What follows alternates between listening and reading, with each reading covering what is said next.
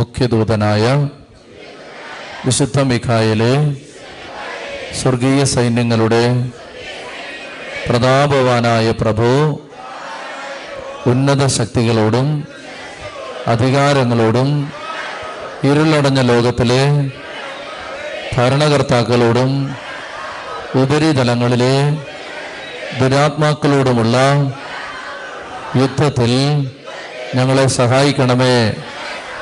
ദൈവം സ്വന്തം ഛായയിൽ സൃഷ്ടിക്കുകയും വലിയ വില കൊടുത്ത് വീണ്ടെടുക്കുകയും ചെയ്ത ദൈവമക്കളെ പിശാചിൻ്റെ ക്രൂരഭരണത്തിൽ നിന്ന് രക്ഷിക്കുവാൻ വരണമേ. അങ്ങയാണല്ലോ തിരുസഭ തൻ്റെ സംരക്ഷകനും കാവൽക്കാരനുമായി വണങ്ങുന്നത്. കർത്താവ് രക്ഷിച്ച ആത്മാക്കളെ സ്വർഗത്തിലേക്ക് കൂട്ടിക്കൊണ്ടുപോകുവാൻ നിയുക്തനായിരിക്കുന്നത് അങ്ങ് തന്നെയാണല്ലോ. ആകയാൽ ഞങ്ങളുടെ പാദങ്ങളുടെ കീഴിൽ പിശാചിനെ അടിപ്പെടുത്താനായി കർത്താവിനോട് പ്രാർത്ഥിക്കണമേ. പിശാച് ഒരിക്കലും മനുഷ്യരെ കീഴ്പ്പെടുത്തുകയോ തിരുസഭയെ ഉപദ്രവിക്കുകയോ ചെയ്യാതിരിക്കട്ടെ. കർത്താവിൻ്റെ കരുണ വേഗം ഞങ്ങളുടെ മേൽ ഉണ്ടാകുന്നതിനായി ഞങ്ങളുടെ യാതനകൾ അത്യുന്നതൻ്റെ മുമ്പിൽ സമർപ്പിക്കണമേ. ദുഷ്ടജന്തുവും പഴയ സർപ്പവുമായ സാത്താനെയും അവൻ്റെ സൈന്യത്തെയും പാതാളത്തിലേക്ക് തള്ളിത്താഴ്ത്തണമേ. അമ്മേലാൽ ഒരിക്കലും ജനങ്ങളെ വഴിതെറ്റിക്കാതിരിക്കട്ടെ. ഹല്ലേലൂയ, ഹല്ലേലൂയ, ഹല്ലേലൂയ, ഹല്ലേലൂയ. പരിശുദ്ധ അമ്മേ മാതാവേ, അമ്മയോട് ചേർന്ന് പ്രാർത്ഥിക്കുന്നു. കൃപ നിറഞ്ഞ മറിയമേ, നിനക്ക് സമാധാനം. നമ്മുടെ കർത്താവ് നിന്നോടുകൂടെ. നീ സ്ത്രീകളിൽ അനുഗ്രഹിക്കപ്പെട്ടവളാകുന്നു. നിന്റെ ഉദരഫലമായ നമ്മുടെ കർത്താവ് യേശുമിശിഹ വാഴ്ത്തപ്പെട്ടവനാകുന്നു. പരിശുദ്ധ മറിയമേ, തമ്പുരാൻ്റെ അമ്മയെ, പാപികളായ ഞങ്ങൾക്ക് വേണ്ടി എപ്പോഴെപ്പോഴും ഞങ്ങളുടെ മരണസമയത്തും തമ്പുരാനോട് അപേക്ഷിച്ചു വരണമേ. പിതാവിനും പുത്രനും പരിശുദ്ധാത്മാവിനും സ്തുതി. ഇരുന്നെല്ലാവരും ചൊല്ലി പറഞ്ഞേ, ഹല്ലേലൂയ, ഹല്ലേലൂയ, ഹല്ലേലൂയ, ഹല്ലേലൂയ, ഹല്ലേലൂയ. പ്രിയപ്പെട്ടവരെ, നമ്മൾ ഇന്ന് രാത്രിയിൽ പരിശുദ്ധ അമ്മയെക്കുറിച്ച് ചിന്തിക്കുകയാണ്. ഞാൻ അമ്മ മാതാവ് പ്രത്യക്ഷപ്പെട്ട ആറ് സ്ഥലങ്ങളിൽ സഭ ഔദ്യോഗികമായി അംഗീകരിച്ചിട്ടുള്ള മാതാവിൻ്റെ പ്രത്യക്ഷപ്പെടലുകളെക്കുറിച്ച്, അതിൻ്റെ പിന്നിൽ പ്രവർത്തിച്ച ചില സാഹചര്യങ്ങളെക്കുറിച്ച്, അതിലൂടെ ആ സ്ഥലത്തും ലോകത്തെമ്പാടുമുണ്ടായ മാറ്റങ്ങളെക്കുറിച്ച് നമ്മൾ അറിയുന്നത് ജപമാല പ്രാർത്ഥനയോടും മരിയ ഭക്തിയോടും നമുക്ക് വലിയ വിശ്വാസവും ബോധ്യവും ആഴപ്പെടുന്നതിന് നമ്മളെ സഹായിക്കും. അപ്പം അതുകൊണ്ട് ഞാനൊരു ഏതാണ്ട് നമ്മുടെ സമയമനുസരിച്ച് ആറ് മരിയൻ പ്രത്യക്ഷീകരണങ്ങളെക്കുറിച്ച് നിങ്ങളോട് പറയാൻ ആഗ്രഹിക്കുകയാണ്. ഉച്ചത്തി പറഞ്ഞേ, ഹല്ലേലൂയ. ഉച്ചത്തി പറഞ്ഞേ, ഹല്ലേലൂയ. പരിശുദ്ധ അമ്മ ഈ കാലഘട്ടത്തിൽ അനേകം സ്ഥലങ്ങളിൽ പ്രത്യക്ഷപ്പെട്ട്, സഭയുടെ ചരിത്രത്തിൽ പരിശുദ്ധ അമ്മ അനേകം സ്ഥലങ്ങളിൽ പ്രത്യക്ഷപ്പെട്ട് അമ്മ ശക്തമായ സന്ദേശങ്ങൾ നൽകിക്കൊണ്ടിരിക്കുകയാണ്. അത് ലോകത്ത് ആദ്യമായിട്ട് പരിശുദ്ധ അമ്മ പ്രത്യക്ഷപ്പെട്ടതായിട്ട് സഭയിൽ പറയുന്നത് എ ഡി നാൽപ്പതിൽ യാക്കോബ് ശ്ലീഹായിക്ക് പ്രത്യക്ഷപ്പെട്ടു എന്നാണ് സഭയുടെ ആദ്യത്തെ പാരമ്പര്യം. ഞാൻ അതിനെക്കുറിച്ച് പറയുന്നില്ല. പറയുമ്പോൾ അതിൻ്റെ ക്രമം പറയാൻ വേണ്ടി ആദ്യത്തേത് പറഞ്ഞതേ ഉള്ളൂ. സ്പെയിനിൽ സുവിശേഷ വേല ചെയ്യുകയായിരുന്നു യാക്കോബ് ശ്ലീഹ.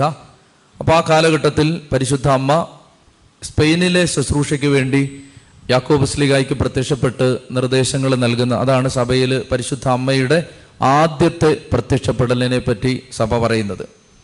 രണ്ടാമത്തേത് മാതാവ് പ്രത്യക്ഷപ്പെട്ടത് സത്യത്തിൽ കേരളത്തിലാണ്. കേരളത്തിലെ കുറവിലങ്ങാട് എന്ന് പറയുന്ന സ്ഥലത്താണ് ഒരു ആദ്യ സഭയുടെ ചരിത്രത്തിലെ രണ്ടാമത്തെ മരിയൻ പ്രത്യക്ഷീകരണം. അതിനെക്കുറിച്ച് ഞാൻ പറയുന്നില്ല. പിന്നീട് ഒരിക്കൽ നമ്മളതിനെക്കുറിച്ച് പറയുകയും അത് ആ കാര്യങ്ങൾ പഠിക്കുകയും ചെയ്യാം. ഞാനിന്ന് മറ്റ് ചില പ്രത്യക്ഷ പ്രത്യക്ഷീകരണങ്ങളിലേക്ക് പോവുകയാണ്. നമ്മൾ ഞാൻ ഇന്ന് പറയാൻ ആഗ്രഹിക്കുന്ന മരിയൻ പ്രത്യക്ഷീകരണങ്ങളിലെ ആദ്യത്തെ മാതാവ് പ്രത്യക്ഷപ്പെട്ട ആദ്യത്തെ ഇടം എന്ന് പറയുന്നത് ആയിരത്തി അഞ്ഞൂറ്റി അറുപത്തി ആയിരത്തി അഞ്ഞൂറ്റി മുപ്പത്തി ഒന്നിലാണ് ഗൗദാലുപ്പെ എന്ന് പറയുന്ന സ്ഥലം. ഇത് മെക്സിക്കോ എന്ന് പറയുന്ന രാജ്യത്തിലാണ്. മെക്സിക്കോ, അമേരിക്ക, മെക്സിക്കോ ഇതൊക്കെ അടുത്തടുത്ത രാജ്യങ്ങളാണ്. മെക്സിക്കോ രാജ്യത്തിലാണ് ഗൗദാലുപ്പെ എന്ന് പറയുന്ന സ്ഥലം.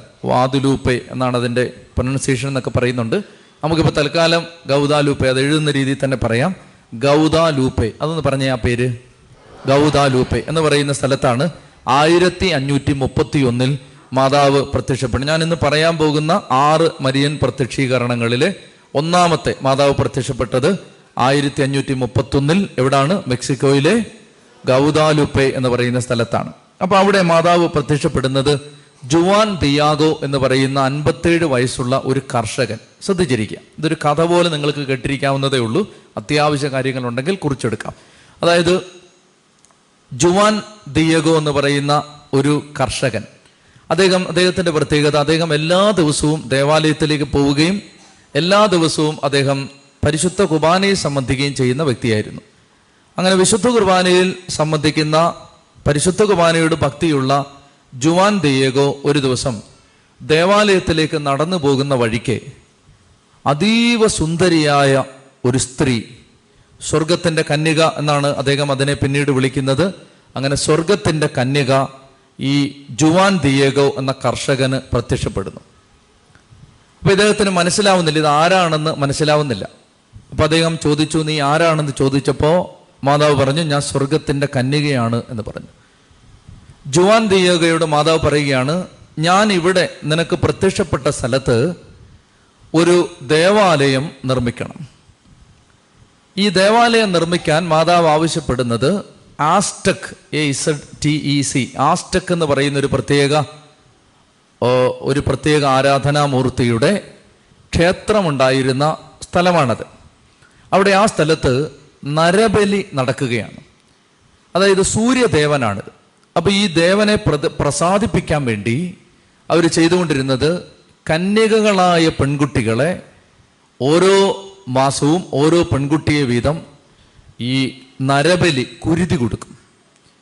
ഇങ്ങനെ പതിനായിരക്കണക്കിന് പതിനായിരക്കണക്കിന് പെൺകുട്ടികളെ കുരുതി കൊടുത്ത സ്ഥലമാണിത്. ഈ സ്ഥലത്താണ് മാതാവ് പ്രത്യക്ഷപ്പെടുന്നത്. ഞാൻ ഈ പറയുന്ന എല്ലാം ചരിത്രമാണ്.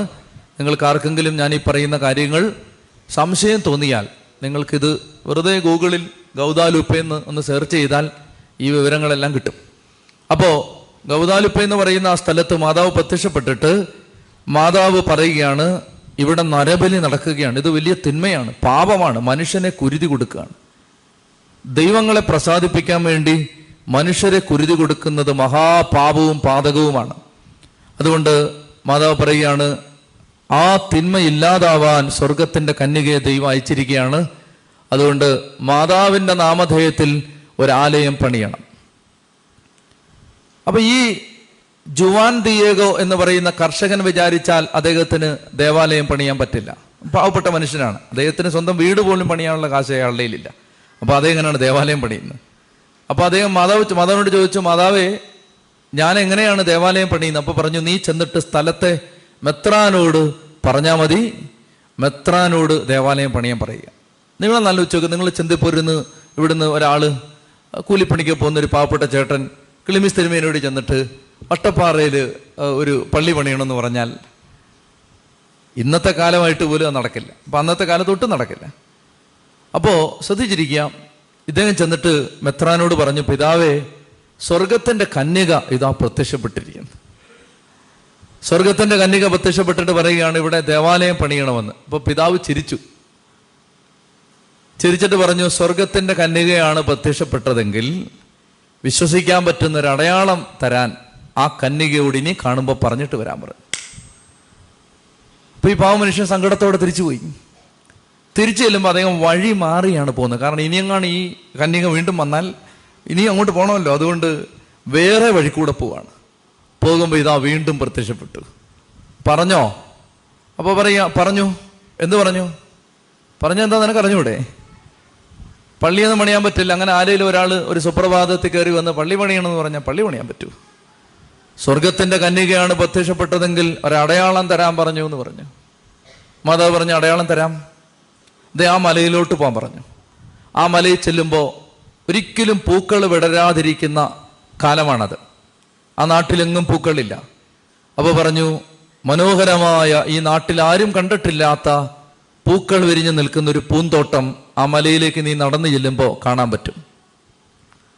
അവിടെ ചെന്നിട്ട് ഇഷ്ടം പോലെ പൂക്കൾ വാരിയിട്ട്, ഇനി എന്നെ ശ്രദ്ധിച്ചോണം എന്നെ ശ്രദ്ധിച്ചോണം ജുവാൻ ദിയേഗോ എന്ന് പറയുന്ന മനുഷ്യൻ ഇട്ടിരിക്കുന്ന വേഷത്തിൻ്റെ പേര് ടെൽമ എന്നാണ്. ടെൽമ എന്ന് പറയുന്ന ഒരു പ്രത്യേക വസ്ത്രമാണ് അദ്ദേഹം ഇട്ടിരിക്കുന്നത്.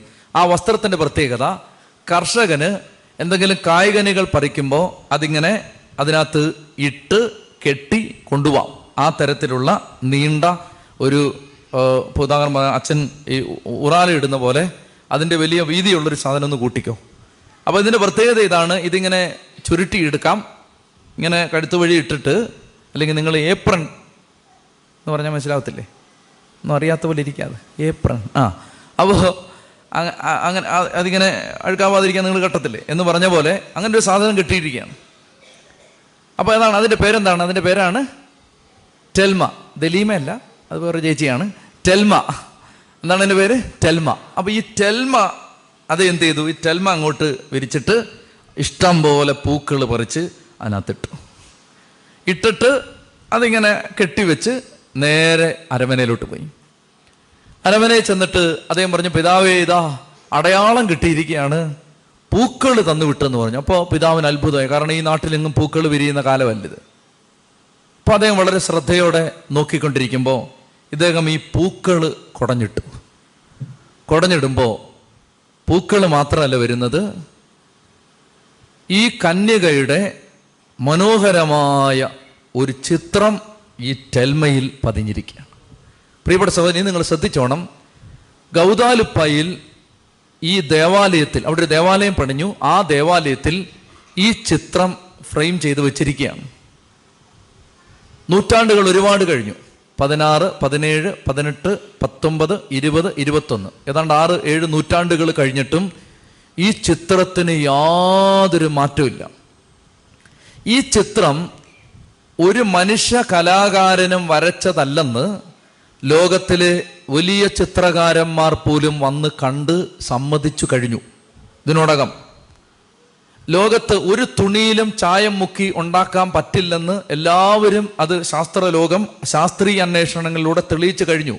അതായത് ഒരു മനുഷ്യനും വരച്ച ചിത്രമല്ലത്, അത് വ്യക്തമാണ്.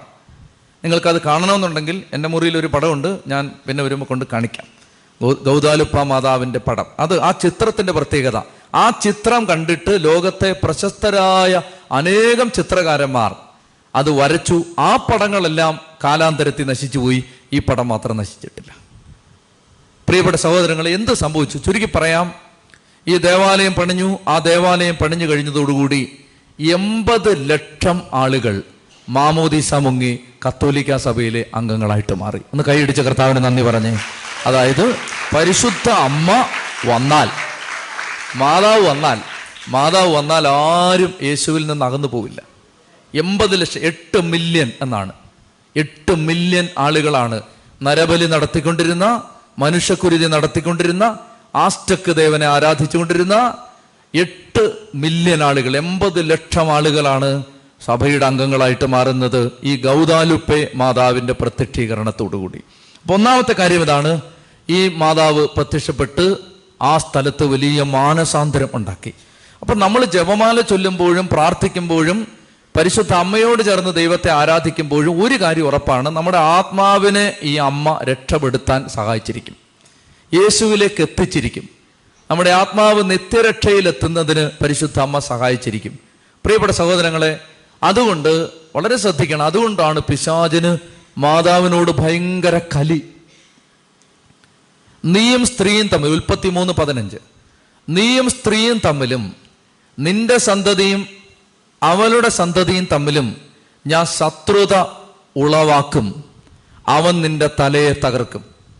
എന്നെ ശ്രദ്ധിച്ചേ, ഞാൻ എന്തുകൊണ്ടാണ് അനേക ആളുകൾ, പ്രത്യേകിച്ച് അനേക സഭകൾ പോലും പരിശുദ്ധ കന്യകാമറിയത്തെ വെറുക്കുകയും ആക്ഷേപിക്കുകയും ചെയ്യുന്നത് എന്ന് ചിന്തിച്ചിട്ടുണ്ട്. അതിൻ്റെ ഉത്തരം ഈ വചനത്തിനകത്തുണ്ട്. അതിൻ്റെ ഉത്തരം ഇതാണ്, നീയും സ്ത്രീയും തമ്മിലും, പിശാചിനോട് ദൈവം പറയുകയാണ്, പിശാചെ നീയും സ്ത്രീയും തമ്മിലും നിന്റെ സന്തതിയും സ്ത്രീയുടെ സന്തതിയും തമ്മിലും ഞാൻ ശത്രുത ഉളവാക്കും, അവൻ നിന്റെ തല തകർക്കും. ആരാണ് ഈ അവൻ? ഈശോ. സ്ത്രീയുടെ സന്തതിയായ യേശുവാണ് പിശാചിന്റെ തല കുരിശിൽ തകർത്തത്. അങ്ങനെയാണെങ്കിൽ ഈ സ്ത്രീ ആരാണ്? മാതാവാണ്.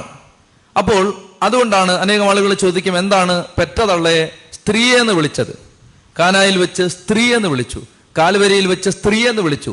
ഈശോ ഉറപ്പിക്കുകയാണ്, ഉൽപ്പത്തി മൂന്ന് പതിനഞ്ചിൽ പരിശുദ്ധാത്മാവ് പറഞ്ഞില്ലേ ഒരു സ്ത്രീ, ആ സ്ത്രീയുടെ സന്തതി, ഇത് നിങ്ങൾക്ക് മനസ്സിലാവണം, ഇതാണ് ആ സ്ത്രീ. ഈശോ പറഞ്ഞു തരികയാണ്. അതുകൊണ്ടാണ് അതാ മാതാവേ അമ്മയെന്ന് വിളിക്കാത്തത്, അതുകൊണ്ടാണ്. ഇതാ സ്ത്രീയാണ്. ഉൽപ്പത്തി മൂന്ന് പതിനഞ്ചിൽ പരിശുദ്ധാത്മാവ് തിരുവഴുത്തുകളുടെ ആദ്യ താളുകളിൽ ഏത് സ്ത്രീയെക്കുറിച്ച് പ്രവചിച്ചോ ആ സ്ത്രീ ഇതാണ്. അതുകൊണ്ടാണ് സ്ത്രീ എന്ന് വിളിക്കുന്നത്. ചൊല്ലി പറഞ്ഞേ ഹല്ലേലൂയാ. പ്രിയപ്പെട്ട സഹോദരങ്ങളെ, അങ്ങനെ നീയും സ്ത്രീയും തമ്മിലും, അപ്പോ നീയും സ്ത്രീയും തമ്മിൽ ഞാൻ ശത്രുത ഉളവാക്കും. വളരെ ശ്രദ്ധിച്ചിരിക്കണം. നീയും സ്ത്രീയും തമ്മിൽ ഞാൻ ശത്രുത ഉളവാക്കും. അപ്പോ പിശാചിന് സ്ത്രീയോട്, ഈ സ്ത്രീയോട്, ഏത് സ്ത്രീയോട്? ഈ കന്യാസ്ത്രീ അമ്മയോട്, ഈ കന്യകാമാതാവിനോട് ഭയങ്കര ശത്രുതയാണ്. അതുകൊണ്ട് പ്രിയപ്പെട്ട സഹോദരങ്ങളെ, എനിക്ക് പറയാനുള്ളത്, ഞാൻ ആരെയും വിധിക്കുകയല്ല, ഒരു സത്യം ഞാൻ പറയുകയാണ്. പരിശുദ്ധ കന്യകാമറിയത്തെ വെറുക്കുന്ന എല്ലാവരിലും അവരെ വെറുക്കാൻ പ്രേരിപ്പിക്കുന്നത് പൈശാചിക ശക്തിയാണ്. അത് ഞാൻ പറയുന്നതല്ല, ഉൽപ്പത്തി മൂന്ന് പതിനഞ്ച് പറയുന്നതാണ്. പരിശുദ്ധ അമ്മയെ വെറുക്കാൻ പ്രേരിപ്പിക്കുന്നത് പിശാചാണ്. ചൊല്ലി പറഞ്ഞേ ഹല്ലേലൂയാ. കാരണം അവന്റെ തലയെ തകർത്ത സ്ത്രീയുടെ സന്തതി ഈ അമ്മയുടെ ഉദരത്തിലാണ് പിറന്നത്. അതുകൊണ്ട് സാത്താന് പരിശുദ്ധ അമ്മയോട് ഭയങ്കര കലിയാണ്. ചൊല്ലി പറഞ്ഞേ ഹല്ലേലൂയാ. അപ്പൊ ഒന്നാമത്തെ കാര്യം, ഗൗദാലുപ്പെ എന്ന് പറയുന്ന സ്ഥലത്ത് ആയിരത്തി അഞ്ഞൂറ്റി മുപ്പത്തി ഒന്നിൽ മാതാവ് പ്രത്യക്ഷപ്പെട്ടത് വഴി എൺപത് ലക്ഷം ആളുകൾ കർത്താവിൻ്റെ സഭയുടെ ഭാഗമായി. ഞാൻ രണ്ടാമത്തെ പ്രത്യക്ഷീകരണത്തെക്കുറിച്ച് പറയുകയാണ്. അത് രണ്ടാമത്തെ മാതാവിൻ്റെ, ഇന്ന് ഞാൻ പറയുന്ന ലിസ്റ്റിൽ രണ്ടാമത്തേത് ലൂർദ് എന്ന് പറയുന്ന സ്ഥലത്താണ്. നമ്മുടെ മാതാവ് ലൂർദ് മാതാവാണ് അല്ലേ. ലൂർദ് മാതാവിൻ്റെ തിരുനാളാണ് നമ്മൾ, അതിൻ്റെ ജൂബിലിയാണിത്. ലൂർദ് മാതാവിൻ്റെ നാമത്തിലാണ് നമ്മുടെ പള്ളി. അപ്പോൾ ഈ ലൂർദിൽ മാതാവ് പ്രത്യക്ഷപ്പെട്ടതിനെക്കുറിച്ച് നിങ്ങളോട് ഞാൻ പറയണം. ആയിരത്തി എണ്ണൂറ്റി അൻപത്തി എട്ടിലാണ് മാതാവ് വിശുദ്ധ ബർണദീത്ത പുണ്യവതിക്ക് പ്രത്യക്ഷപ്പെടുന്നത്. ലൂർദിൽ പ്രത്യക്ഷപ്പെടുന്നു. മാതാവ് പ്രത്യക്ഷപ്പെടുന്ന ഏതാണ്ട് പതിനെട്ട് തവണ പ്രത്യക്ഷപ്പെട്ടു ബർണദീത്തായിക്ക്. ശ്രദ്ധിച്ചിരിക്കുക, വിശുദ്ധ ബർണദീത്തായിക്ക് പതിനെട്ട് തവണ മാതാവ് പ്രത്യക്ഷപ്പെട്ടു. നമുക്കൊരു മൂന്ന് നന്മറിഞ്ഞു പറയും ചൊല്ലാം, ഉച്ചത്തി പ്രാർത്ഥിക്കാം. കൃപ നിറഞ്ഞ മറിയമേ, നിനക്ക് സമാധാനം, നമ്മുടെ കർത്താവ് നിന്നോടുകൂടെ, സ്ത്രീകൾ നീ അനുഗ്രഹിക്കപ്പെട്ടവളാകുന്നു, നിന്റെ ഉദരഫലമായ നമ്മുടെ കർത്താവ് യേശുമിശിഹാ വാഴ്ത്തപ്പെട്ടവനാകുന്നു. പരിശുദ്ധ മറിയമേ തമ്പുരാന്റെ അമ്മേ, പാപികളായ ഞങ്ങൾക്ക് വേണ്ടി ഇപ്പോഴും എപ്പോഴും ഞങ്ങളുടെ മരണസമയത്തും തമ്പുരാനോട് അപേക്ഷിച്ചു. ഉച്ചത്തിലൊന്ന് കൈവിരിച്ചു പിടിച്ചു ചൊല്ലാം, കൃപ നിറഞ്ഞ മറിയമേ, നിനക്ക് സമാധാനം, നമ്മുടെ കർത്താവ് നിന്നോടുകൂടെ, നീ സ്ത്രീകളിൽ അനുഗ്രഹിക്കപ്പെട്ടവളാകുന്നു, നിന്റെ ഉദരഫലമായ നമ്മുടെ കർത്താവ് യേശുമിശിഹാ വാഴ്ത്തപ്പെട്ടവനാകുന്നു. പരിശുദ്ധ മറിയമേ തമ്പുരാന്റെ അമ്മേ, പാപികളായ ഞങ്ങൾക്ക് വേണ്ടി എപ്പോഴും എപ്പോഴും ഞങ്ങളുടെ മരണസമയത്തും ചെത്തിച്ചൊല്ലാം, കൃപ നിറഞ്ഞ മറിയമേ, നിനക്ക് സമാധാനം, നമ്മുടെ കർത്താവ് നിന്നോടുകൂടെ, നീ സ്ത്രീകളിൽ അനുഗ്രഹിക്കപ്പെട്ടവളാകുന്നു, നിന്റെ ഉദരഫലമായി നമ്മുടെ കർത്താവ് യേശുമിശിഹാ വാഴ്ത്തപ്പെട്ടവനാകുന്നു. പരിശുദ്ധ മറിയമേ തമ്പുരാന്റെ അമ്മേ, പാപികളായ ഞങ്ങൾക്ക് വേണ്ടി എപ്പോഴും എപ്പോഴും ഞങ്ങളുടെ മരണസമയത്തും ചെത്തി പറഞ്ഞു ഹല്ലേലൂയാ. യേശുവേ നന്ദി, യേശുവേ ആരാധന. ആയിരത്തി എണ്ണൂറ്റി അൻപത്തി എട്ടിൽ ആർക്കാണ് വിശുദ്ധ ബർണദീത്തായ്ക്ക് എത്ര തവണ പ്രത്യക്ഷപ്പെട്ടു? പതിനെട്ട് തവണ പ്രത്യക്ഷപ്പെട്ടു. പതിനെട്ട് തവണ മാതാവ് പ്രത്യക്ഷപ്പെട്ട് അനേകം ദർശനങ്ങളും വെളിപ്പെടുത്തലുകളും നൽകി. പ്രിയപ്പെട്ട സഹോദരങ്ങളെ, എന്തുകൊണ്ടാണ് മാതാവ് പ്രത്യക്ഷപ്പെട്ടത്? ഞാൻ പറയാൻ പോകുന്നത്, ഞാൻ ഈ ആറ് കാര്യങ്ങളും പറയുന്നത് പരിശുദ്ധ അമ്മ ചില പ്രത്യേക സ്ഥലങ്ങളിലും സാഹചര്യങ്ങളിലും ഇറങ്ങി വരുന്നത് ആ സ്ഥലത്ത് വലിയ തിന്മ പ്രവർത്തിക്കുന്നത് മാറ്റാനും തിന്മ ഉണ്ടാവാതിരിക്കാനുമാണ്. നമുക്ക് ഈ ദേവാലയം കർത്താവ് സ്ഥാപിച്ച് തന്ന് കഴിഞ്ഞ ഇരുപത്തഞ്ച് വർഷങ്ങളായി മരിയ ഭക്തിയിൽ നമ്മളെ വളർത്തി, ജപമാല ചൊല്ലിപ്പിച്ച്, വൈദികരുടെ നേതൃത്വത്തിൽ ജപമാല പ്രാർത്ഥനകളും ജപമാല പ്രദക്ഷിണങ്ങളും എല്ലാം നടത്തിച്ച്, പരിശുദ്ധ കന്യകാമാതാവിൻ്റെ ഒരു ഗ്രോട്ടോ നമുക്ക് ഈ ജൂബിലിയുടെ സമാപനത്തോടനുബന്ധിച്ച് ആശീർവദിച്ച് തന്ന് ഇരുപത്തഞ്ച് വർഷമായിട്ട് ഈ സ്ഥലത്തെ മാതാവും പരിശുദ്ധാത്മാവും ഒരുക്കുകയാണ്. ഒരുക്കുന്നതിൻ്റെ കാരണമാണ് ഞാൻ ഈ ആറ് കാര്യങ്ങൾ പറയുന്നത് വഴി നിങ്ങളെ മനസ്സിലാക്കാൻ ശ്രമിക്കുന്നത്. അതായത്, തിന്മകൾ മാറിപ്പോകുന്നതിനും ഇപ്പോൾ നിലവിലുള്ള തിന്മകൾ ഇല്ലാതാവുന്നതിനും ചില തിന്മകൾ വരാനിരിക്കുന്നത് അകന്നു പോകാനുമാണ് പരിശുദ്ധ അമ്മ ഇറങ്ങി വരുന്നത്. അപ്പം ഈ സ്ഥലത്ത് മാതാവ്, ഇത് മരിയ നഗർ എന്ന് പറയുന്ന പേരിട്ടത് ആകസ്മികമാണെന്ന് ഞാൻ വിചാരിക്കുന്നില്ല. ഇത് മാതാവിൻ്റെ നഗരമാണിത്. മാതാവിൻ്റെ സാന്നിധ്യമുള്ള സ്ഥലമാണ്, പരിശുദ്ധ അമ്മയുടെ സാന്നിധ്യമുള്ള സ്ഥലമാണ്. അപ്പോൾ ഈ സ്ഥലത്ത് നിങ്ങൾ നോക്കിക്കൊള്ളുക, പ്രകടമായ അടയാളങ്ങളിലൂടെ, അത്ഭുതങ്ങളിലൂടെ, നമുക്ക് പറഞ്ഞാൽ വിശ്വസിക്കാൻ പറ്റാത്ത മഹാത്ഭുതങ്ങളിലൂടെ അമ്മ ഈ കാലഘട്ടത്തിൽ വലിയ കാര്യങ്ങൾ ചെയ്യാൻ പോകുന്നു. ചൊല്ലി പറഞ്ഞേ ഹല്ലേലൂയാ, ഹല്ലേലൂയാ. അപ്പം അതുകൊണ്ടാണ് ഞാനിത് നിങ്ങളെ പറഞ്ഞ് മനസ്സിലാക്കാൻ ശ്രമിക്കുന്നത്. അല്ലെങ്കിൽ എന്നെ കൊണ്ട് ആത്മാവ് ഇങ്ങനെ തള്ളി തള്ളി തള്ളി ഞാനിന്ന് പ്രസംഗിക്കേണ്ടെന്ന് വിചാരിച്ച് നാളത്തെ ശുശ്രൂഷയ്ക്ക് വേണ്ടി ഞാൻ ഒരുങ്ങുകയാണ്, പക്ഷേ എന്നെ തള്ളിക്കയറ്റി വിടുകയാണ് ഇത് പറയാൻ. അപ്പം അതിനർത്ഥം ദൈവം ഇത് ആഗ്രഹിക്കുന്നു, നിങ്ങളിത് ഗ്രഹിക്കണമെന്ന് കർത്താവ് ഇത് ആഗ്രഹിക്കുന്നു. അതുകൊണ്ടാണ് വളരെ ശ്രദ്ധിച്ചിരിക്കണം. അപ്പോൾ ആയിരത്തി എണ്ണൂറ്റി അൻപത്തി എട്ടിൽ ലൂർദിൽ മാതാവ് പ്രത്യക്ഷപ്പെട്ടതിന് മുമ്പ് ചില ഭയാനകമായ സാഹചര്യം, ലൂർദ് എന്ന് പറയുന്നത് ഫ്രാൻസിലാണ്, ഫ്രാൻസിൽ ഭയാനകമായ ചില കാര്യങ്ങൾ നടന്നതിന് ശേഷമാണ് മാതാവ് പ്രത്യക്ഷപ്പെടുന്നത്. നിങ്ങൾക്കറിയാം, കുട്ടികൾ ചരിത്രം പഠിക്കുന്ന കുട്ടികൾക്കറിയാം, ആയിരത്തി എഴുന്നൂറ്റി എൺപത്തി ഒമ്പതിൽ ഫ്രഞ്ച് വിപ്ലവം പൊട്ടിപ്പുറപ്പെട്ടു. ആയിരത്തി എഴുന്നൂറ്റി എൺപത്തി ഒമ്പതിൽ ഫ്രഞ്ച് വിപ്ലവം പൊട്ടിപ്പുറപ്പെട്ട് കഴിഞ്ഞപ്പോൾ കത്തോലിക്ക സഭയോട് ഫ്രഞ്ച് വിപ്ലവകാരികൾക്ക് ഭയാനകമായ വൈരാഗ്യമുണ്ടായി. പുരോഹിതരെ തുറങ്കലടിച്ചു, ദേവാലയങ്ങൾ അടച്ചിട്ടു, കത്തോലിക്ക സഭയോട് പരസ്യമായി യുദ്ധം പ്രഖ്യാപിച്ചു. അതുകൊണ്ട് കലി തീരാതെ, ശ്രദ്ധിച്ചോളുക, കലി തീരാതെ ആയിരത്തി എഴുന്നൂറ്റി തൊണ്ണൂറ്റി രണ്ടിൽ വിപ്ലവം പൊട്ടിപ്പുറപ്പെട്ടതിൻ്റെ നാലാം വാർഷികത്തിൽ, നാലാമത്തെ വർഷം, ഫ്രാൻസിലെ പ്രശസ്തമായ നോത്രദാം കത്തീഡ്രലിൻ്റെ പ്രധാന അൾത്താരിയിൽ അർദ്ധനഗ്നയായ ഒരു പരസ്യ വേശ്യയെ കൊണ്ടുവന്ന് കിടത്തിയിട്ട് നന്മ നിറഞ്ഞ മറിയമേ സ്വസ്തി എന്ന പ്രാർത്ഥന ചൊല്ലുന്നതിന് പകരം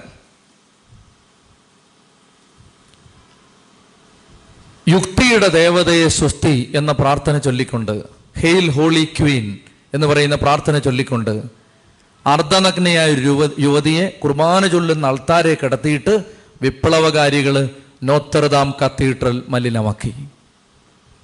ആയിരത്തി എഴുന്നൂറ്റി തൊണ്ണൂറ്റി എട്ടിൽ ഫ്രഞ്ച് വിപ്ലവം സോറി ആയിരത്തി എഴുന്നൂറ്റി ആയിരത്തി എഴുന്നൂറ്റി എൺപത്തി ഒമ്പതിൽ ഫ്രഞ്ച് വിപ്ലവം പൊട്ടിപ്പുറപ്പെട്ടു. അത് കഴിഞ്ഞ് ആയിരത്തി എഴുന്നൂറ്റി തൊണ്ണൂറ്റി രണ്ടിൽ നാല് വർഷം കഴിയുമ്പോൾ നോത്രദാം കത്തീഡ്രലിൻ്റെ പ്രധാന അൾത്താരയിൽ അർദ്ധനഗ്നയായ ഒരു സ്ത്രീയെ പ്രകോപിതയായ രീതിയിൽ കിടത്തിയിട്ട് അവളുടെ ചുറ്റും നിന്ന് യുക്തിയുടെ ദേവതയെ സ്വസ്തി എന്ന് പറഞ്ഞ് പരിശുദ്ധ കന്യകാമറിയത്തെയും കത്തോലിക്ക സഭയും പരിശുദ്ധ കുർബാനയും ദേവാലയത്തെയും പരസ്യമായി ആക്ഷേപിക്കുകയും മലിനമാക്കുകയും ചെയ്തു. പ്രിയപ്പെട്ട സഹോദരങ്ങളെ, വിശ്വാസത്യാഗമുണ്ടായി, ദേവാലയങ്ങളിൽ ആരും ആൾ വരാതായി. ഇങ്ങനെ ഫ്രാൻസിൽ കത്തോലിക്ക വിശ്വാസം പൂർണ്ണമായി തകർന്നു തുടങ്ങുന്ന ഒരു സാഹചര്യം അടുത്തു വരുമ്പോഴാണ്. അത് കഴിയുമ്പോൾ, ഏതാനും വർഷങ്ങൾ കഴിയുമ്പോഴേക്കും, പരിശുദ്ധ കന്യകാമറിയം അരനൂറ്റാണ്ട് കഴിയും മുമ്പ്, അമ്പത് വർഷം കഴിയും മുമ്പ് ലൂർദിൽ പ്രത്യക്ഷപ്പെട്ടു. നിങ്ങൾ ശ്രദ്ധിച്ച് കേൾക്കണം, ഇന്ന് ലൂർദ് ലോകത്തിലെ ഏറ്റവും വലിയ ധ്യാന കേന്ദ്രമാണ്. ഇന്ന് ലോകത്ത് ഏറ്റവും കൂടുതൽ ആളുകൾ മാനസാന്തരപ്പെട്ട് യേശുവിലേക്ക് തിരിച്ചു വരുന്നത് ലൂർദിലാണ്. ചൊല്ലി പറഞ്ഞേ ഹല്ലേലൂയാ. ലൂർദ് ലൂർദിലെ മാതാവിൻ്റെ തിരുനാളിനും ലൂർദ് ലൂർദിലെ അവിടെ ഗ്രോട്ടോയിലും അവിടുത്തെ കുളത്തിലുമൊക്കെ അനേകായി അനേകായിരം ആളുകൾ, നോബൽ സമ്മാനം കിട്ടിയ നിരീശ്വരവാദികളായ ശാസ്ത്രജ്ഞന്മാരുൾപ്പെടെ, നമ്മൾ ഈ ആൻജിയോഗ്രാം ചെയ്യുന്ന സമയത്ത് അതിനുപയോഗിക്കുന്ന ചില കാര്യങ്ങൾ കണ്ടുപിടിച്ച പ്രശസ്തനായ അലക്സിസ് എന്ന് പറയുന്ന അലക്സിസ് കാരൽ എന്ന് പറയുന്ന ഒരു ശാസ്ത്രജ്ഞനുണ്ട്. ആ ശാസ്ത്രജ്ഞൻ ഉൾപ്പെടെയുള്ള അനേക ആളുകൾ മാനസാന്തരപ്പെട്ടത് ലൂർദിൽ വെച്ചാണ്. ലൂർദിൽ നമ്മൾ ചെല്ലുന്ന സമയത്ത് മനക്കരക്കാവിലച്ചൻ പറഞ്ഞു, ലൂർദിൽ അവിടെ ചെല്ലുമ്പോൾ അവിടെ രോഗികൾ, വീൽ ചെയറിൽ വന്ന രോഗികൾ അവരുടെ വീൽ ചെയർ കൂട്ടിയിട്ടിട്ടുണ്ട്, അവർ സൗഖ്യം പ്രാപിച്ച് കടന്നു പോവുകയാണ്. പ്രിയപ്പെട്ട സഹോദരങ്ങളെ, ലൂർദ് ഇന്ന് ലോകത്തിലെ ഏറ്റവും വലിയ ധ്യാന കേന്ദ്രമാണ്. ധ്യാന കേന്ദ്രം എന്ന് പറഞ്ഞാൽ ഏറ്റവും കൂടുതൽ ആളുകൾ കർത്താവായ യേശുവിലേക്ക് കടന്നു വരുന്ന ഇടമാണ് ഇന്ന് ലൂർദ്. ഉച്ചത്തിൽ പറഞ്ഞേ ഹല്ലേലൂയാ. ബൈബിളിൽ ഇങ്ങനെ വചനമുണ്ട്, വചനം പറയുന്നു, പാപം വർദ്ധിച്ചെടുത്ത് അതിലേറെ കൃപ വർദ്ധിച്ചു. എന്നുറക്കെ പറഞ്ഞേ, പാപം വർദ്ധിച്ചെടുത്ത് അതിലേറെ കൃപ വർദ്ധിച്ചു. എന്നുള്ളതൊക്കെ പറഞ്ഞേ, പാപം വർദ്ധിച്ചെടുത്ത് അതിലേറെ കൃപ വർദ്ധിച്ചു. അതായത് പാപം കൂടിയെടുത്ത്, ഇത്രയും വലിയൊരു ആക്ഷേപം. അത്രയും പ്രധാന ആൾത്താരയിൽ മോശപ്പെട്ട ജീവിതം നയിക്കുന്ന ഒരു സ്ത്രീയെ കിടത്തിയിട്ട് പരിശുദ്ധമായ ആൾത്താരെ അപമാനിച്ചത്രമേൽ തിന്മ ചെയ്തപ്പോ സ്വർഗം സ്വർഗത്തിന്റെ കന്യകയെ ഭൂമിയിലേക്ക് അയച്ചു. ചെത്തി പറഞ്ഞേ ഹല്ലേലൂയാ, ഹല്ലേലൂയാ, ഹല്ലേലൂയാ. പ്രിയപ്പെട്ട സഹോദരങ്ങളെ, കത്തോലിക്കാ തിരുസഭ പത്ത് മരിയൻ പ്രത്യക്ഷീകരണങ്ങളാണ് ഔദ്യോഗികമായി പ്രഖ്യാപിച്ചിട്ടുള്ളത്. ആ പത്തെണ്ണത്തിൽ എനിക്ക് തോന്നുന്നു അഞ്ചിലധികവും നടന്നത് ഫ്രാൻസിലാണ്. അതിന്റെ കാരണം ഇതാണ്, ഇത്രമേൽ വിശ്വാസത്യാഗം നടന്നൊരു സ്ഥലത്ത് പരിശുദ്ധാമ്മ ഇറങ്ങി വന്നു. ചെത്തി പറഞ്ഞേ ഹല്ലേലൂയാ. ഇനി കണ്ണടച്ച് നമ്മുടെ ഹൃദയത്തിലെ ഭാരം, വേദന, നിങ്ങളുടെ നിയോഗങ്ങളെല്ലാം സമർപ്പിച്ച് മനസ്സിൽ വെച്ചുകൊണ്ട് നമ്മൾ ഒന്ന് കരങ്ങൾ ഉയർത്തിപ്പിടിക്കാൻ പറ്റുന്നവർ ഉയർത്തിപ്പിടിച്ച്, അല്ലാത്തവർ കരങ്ങൾ താഴ്ത്തിപ്പിടിച്ച് നമ്മൾ ഉച്ചത്തിൽ ചൊല്ലുകയാണ്. കൃപ നിറഞ്ഞ മറിയമേ, നിനക്ക് സമാധാനം, നമ്മുടെ കർത്താവ് നിന്നോടുകൂടെ, നീ സ്ത്രീകളിൽ അനുഗ്രഹിക്കപ്പെട്ടവളാകുന്നു, നിന്റെ ഉദരഫലമായി നമ്മുടെ കർത്താവ് യേശു മിശിഹ വാഴ്ത്തപ്പെട്ടവനാകുന്നു. പരിശുദ്ധ മറിയമേ തമ്പുരാന്റെ അമ്മേ, പാപികളായ ഞങ്ങൾക്ക് വേണ്ടി ഇപ്പോഴും എപ്പോഴും ഞങ്ങളുടെ മരണസമയത്തും തമ്പുരാനോട് അപേക്ഷിച്ചു കൊള്ളണമേ. കരങ്ങൾ താഴ്ത്തി ഉച്ചത്തിൽ ചൊല്ലാം. കൃപ നിറഞ്ഞ മറിയമേ, നിനക്ക് സമാധാനം, നമ്മുടെ കർത്താവ് നിന്നോടുകൂടെ, നീ സ്ത്രീകളിൽ അനുഗ്രഹിക്കപ്പെട്ടവളാകുന്നു, നിന്റെ ഉദരഫലമായി നമ്മുടെ കർത്താവ് യേശു മിശിഹ വാഴ്ത്തപ്പെട്ടവനാകുന്നു. പരിശുദ്ധ മറിയമേ തമ്പുരാന്റെ അമ്മേ, പാപികളായ ഞങ്ങൾക്ക് വേണ്ടി ഇപ്പോഴും എപ്പോഴും ഞങ്ങളുടെ മരണസമയത്തും. ചുറ്റി ചൊല്ലിക്കേ, കൃപ നിറഞ്ഞ മറിയമേ, നിനക്ക് സമാധാനം, നമ്മുടെ കർത്താവ് നിന്നോടുകൂടെ, നീ സ്ത്രീകളിൽ അനുഗ്രഹിക്കപ്പെട്ടവളാകുന്നു, നിന്റെ ഉദരഫലമായി നമ്മുടെ കർത്താവ് യേശു മിശിഹ വാഴ്ത്തപ്പെട്ടവനാകുന്നു. പരിശുദ്ധ മറിയമേ തമ്പുരാന്റെ അമ്മേ, പാപികളായ ഞങ്ങൾക്ക് വേണ്ടി ഇപ്പോഴും എപ്പോഴും ഞങ്ങളുടെ മരണസമയത്തും. ഉച്ചത്തിൽ പറഞ്ഞേ ഹല്ലേലൂയാ, ഹല്ലേലൂയാ. പ്രിയപ്പെട്ടവരെ, ഇനി മൂന്നാമത്തെ മരിയൻ പ്രത്യക്ഷീകരണം. ഇത് നടന്നത് ഒരു കോപ്റ്റിക് ഓർത്തഡോക്സ് ചർച്ചിലാണ്. കോപ്റ്റിക് ഓർത്തഡോക്സ് ചർച്ചിലാണ് ഇത് നടക്കുന്നത്. അത് ഈജിപ്തിലാണ്. ഈജിപ്തിലെ കെയ്റോ എന്ന് പറയുന്ന സ്ഥലത്ത് സെയ്റ്റൂൺ ഇസഡി ഐ സെയ്റ്റൂൺ സെയ്റ്റൂൺ എന്ന് പറയുന്ന ഒരു സ്ഥലത്ത് ഒരു മാതാവിൻ്റെ പള്ളിയുണ്ട്. അത് കോപ്റ്റിക് ഓർത്തഡോക്സ് സഭയിൽപ്പെട്ട പള്ളിയാണ്. ഞാനിത് ഈ പ്രത്യക്ഷീകരണം എടുക്കുന്നതിൻ്റെ കാരണം, ഈ പ്രത്യക്ഷീകരണത്തിൻ്റെ പ്രത്യേകത എന്തെന്ന് വെച്ചാൽ, ബാക്കിയുള്ള മരിയൻ പ്രത്യക്ഷീകരണങ്ങളെല്ലാം കണ്ടത്, ഉദാഹരണത്തിന് ജുവാൻ ദിയോഗയ്ക്കാണ് ഗൗദാലുപ്പയിൽ മാതാവ് പ്രത്യക്ഷപ്പെട്ടത്, ലൂർദിൽ മാതാവ് പ്രത്യക്ഷപ്പെട്ടത് വിശുദ്ധ ബർണദീത്തായ്ക്കാണ്, ഫാത്തിമയിൽ മാതാവ് പ്രത്യക്ഷപ്പെടുന്നത് ഫ്രാൻസിസ്കോ, ജസീന്ത, ലൂസി എന്ന് പറയുന്ന മൂന്ന് പിള്ളേർക്കാണ്, കിബേഹുവിൽ മാതാവ് പ്രത്യക്ഷപ്പെടുന്നത് മേരി ക്ലെയർ തുടങ്ങിയ, അതുപോലെ സ്വകദേശിയ എന്നൊക്കെ പറയുന്ന കുട്ടികൾക്കാണ്. ഇവിടെ മാതാവ് പ്രത്യക്ഷപ്പെട്ടിരിക്കുന്നത് ഈജിപ്തിലെ കെയ്റോയിൽ. അത് ആയിരത്തി തൊള്ളായിരത്തി അറുപത്തി എട്ട് മുതൽ എഴുപത്തൊന്ന് വരെ മൂന്ന് വർഷം തുടർച്ചയായി തുടർച്ചയായി ഏതാണ്ട് രണ്ടര ലക്ഷം ആളുകൾ മാതാവിനെ കണ്ടു. നിങ്ങൾക്ക് ആർക്കെങ്കിലും സംശയം തോന്നുന്നെങ്കിൽ ഈ പേര് ഓർത്തോ ഈ പേര് ഓർത്തോളുക. ഈജിപ്തിലെ കെയ്റോയിലെ സെയ്റ്റൂൺ എന്ന് പറയുന്ന സ്ഥലത്ത് മാതാവ് പ്രത്യക്ഷപ്പെട്ടതിൻ്റെ വീഡിയോ റെക്കോർഡ് ചെയ്തത് യൂട്യൂബിൽ അവൈലബിൾ ആണ്. അത് നോക്കിയാൽ മതി, വീഡിയോ അവൈലബിൾ ആണ്. അതായത് നമുക്ക് കാണാം, മാതാവ് പ്രത്യക്ഷപ്പെട്ട് നിൽക്കുന്നത് കാണാൻ പറ്റും. സെയ്റ്റൂൺ എന്ന് പറയുന്ന സ്ഥലത്ത് ശ്രദ്ധിച്ചിരിക്കുക. ഈ സ്ഥലത്ത് ഈ മാതാവ് പ്രത്യക്ഷപ്പെടുന്നത്, ഇസ്രായേല് ഈജിപ്തിനെ ഒരു യുദ്ധത്തിൽ പരാജയപ്പെടുത്തി ഈജിപ്തിൽ ആകപ്പാടെ സങ്കടവും കണ്ണുനീരും ദുഃഖവും നിറഞ്ഞിരിക്കുന്ന ഒരു സമയത്താണ് പരിശുദ്ധ കന്യകാമറിയത്തിന്റെ നാമത്തിൽ പണി കഴിപ്പിച്ച കെയ്റോയിലുള്ള സെയ്റ്റൂൺ എന്ന് പറയുന്ന സ്ഥലത്തെ ആ കോപ്റ്റിക് ഓർത്തഡോക്സ് ദേവാലയത്തിന്റെ ആ മണിമാ ആ മാളി ആ താഴികക്കുടത്തിന്റെ മുകളിൽ അവിടുത്തെ സെക്യൂരിറ്റി നോക്കുമ്പോൾ ഒരു സ്ത്രീ അതിൻ്റെ മുകളിൽ കയറി നിൽക്കുന്നു. അയാൾ ചിന്തിച്ചു ആത്മഹത്യ ചെയ്യാൻ വേണ്ടി ചാടാൻ വേണ്ടി നിൽക്കുക എന്ന് വിചാരിച്ചു. അപ്പോൾ അയാൾ അലറി വിളിച്ചിട്ട് ചാടല്ലേ എന്ന് അലറി വിളിച്ചിട്ട് അയാൾ ആളുകളെല്ലാം വിളിച്ചു കൂട്ടി വിളിച്ചു കൂട്ടി നോക്കുമ്പോൾ വലിയ പ്രകാശം വരാൻ തുടങ്ങി. പ്രിയപ്പെട്ട സഹോദരങ്ങളെ, ശാസ്ത്രജ്ഞന്മാർ പരിശോധിച്ചു, ഭരണകൂടം പരിശോധിച്ചു. എന്ന് പറഞ്ഞാൽ ഈ രണ്ടര ലക്ഷം ആളുകൾ കണ്ട കൂട്ടത്തിൽ ഗമാൽ അബ്ദൽ നാസർ എന്ന് പറയുന്ന ഈജിപ്തിൻ്റെ പ്രസിഡന്റ് ഉൾപ്പെടെ ഈ മരിയൻ പ്രത്യക്ഷീകരണം കണ്ടിട്ടുണ്ട്. ഗമാൽ അബ്ദൽ നാസർ എന്നാണ് അദ്ദേഹത്തിൻ്റെ പേര്. അദ്ദേഹം ഉൾപ്പെടെ ഇത് കണ്ടതാണ്. അനേകം മുസ്ലിം സഹോദരങ്ങൾ പരിശുദ്ധ കന്യകാമറിയത്തിൻ്റെ ഭക്തിയിലേക്ക് എത്താൻ ഈ സംഭവം കാരണമായി. ചെത്തി പറഞ്ഞേ ഹല്ലേലൂയാ. രണ്ടര ലക്ഷത്തോളം ആളുകൾ ഈ സംഭവം നേരിട്ട് കണ്ടതായിട്ട് ചരിത്രം രേഖപ്പെടുത്തുന്നുണ്ട്. രണ്ടര ലക്ഷത്തോളം ആളുകൾ.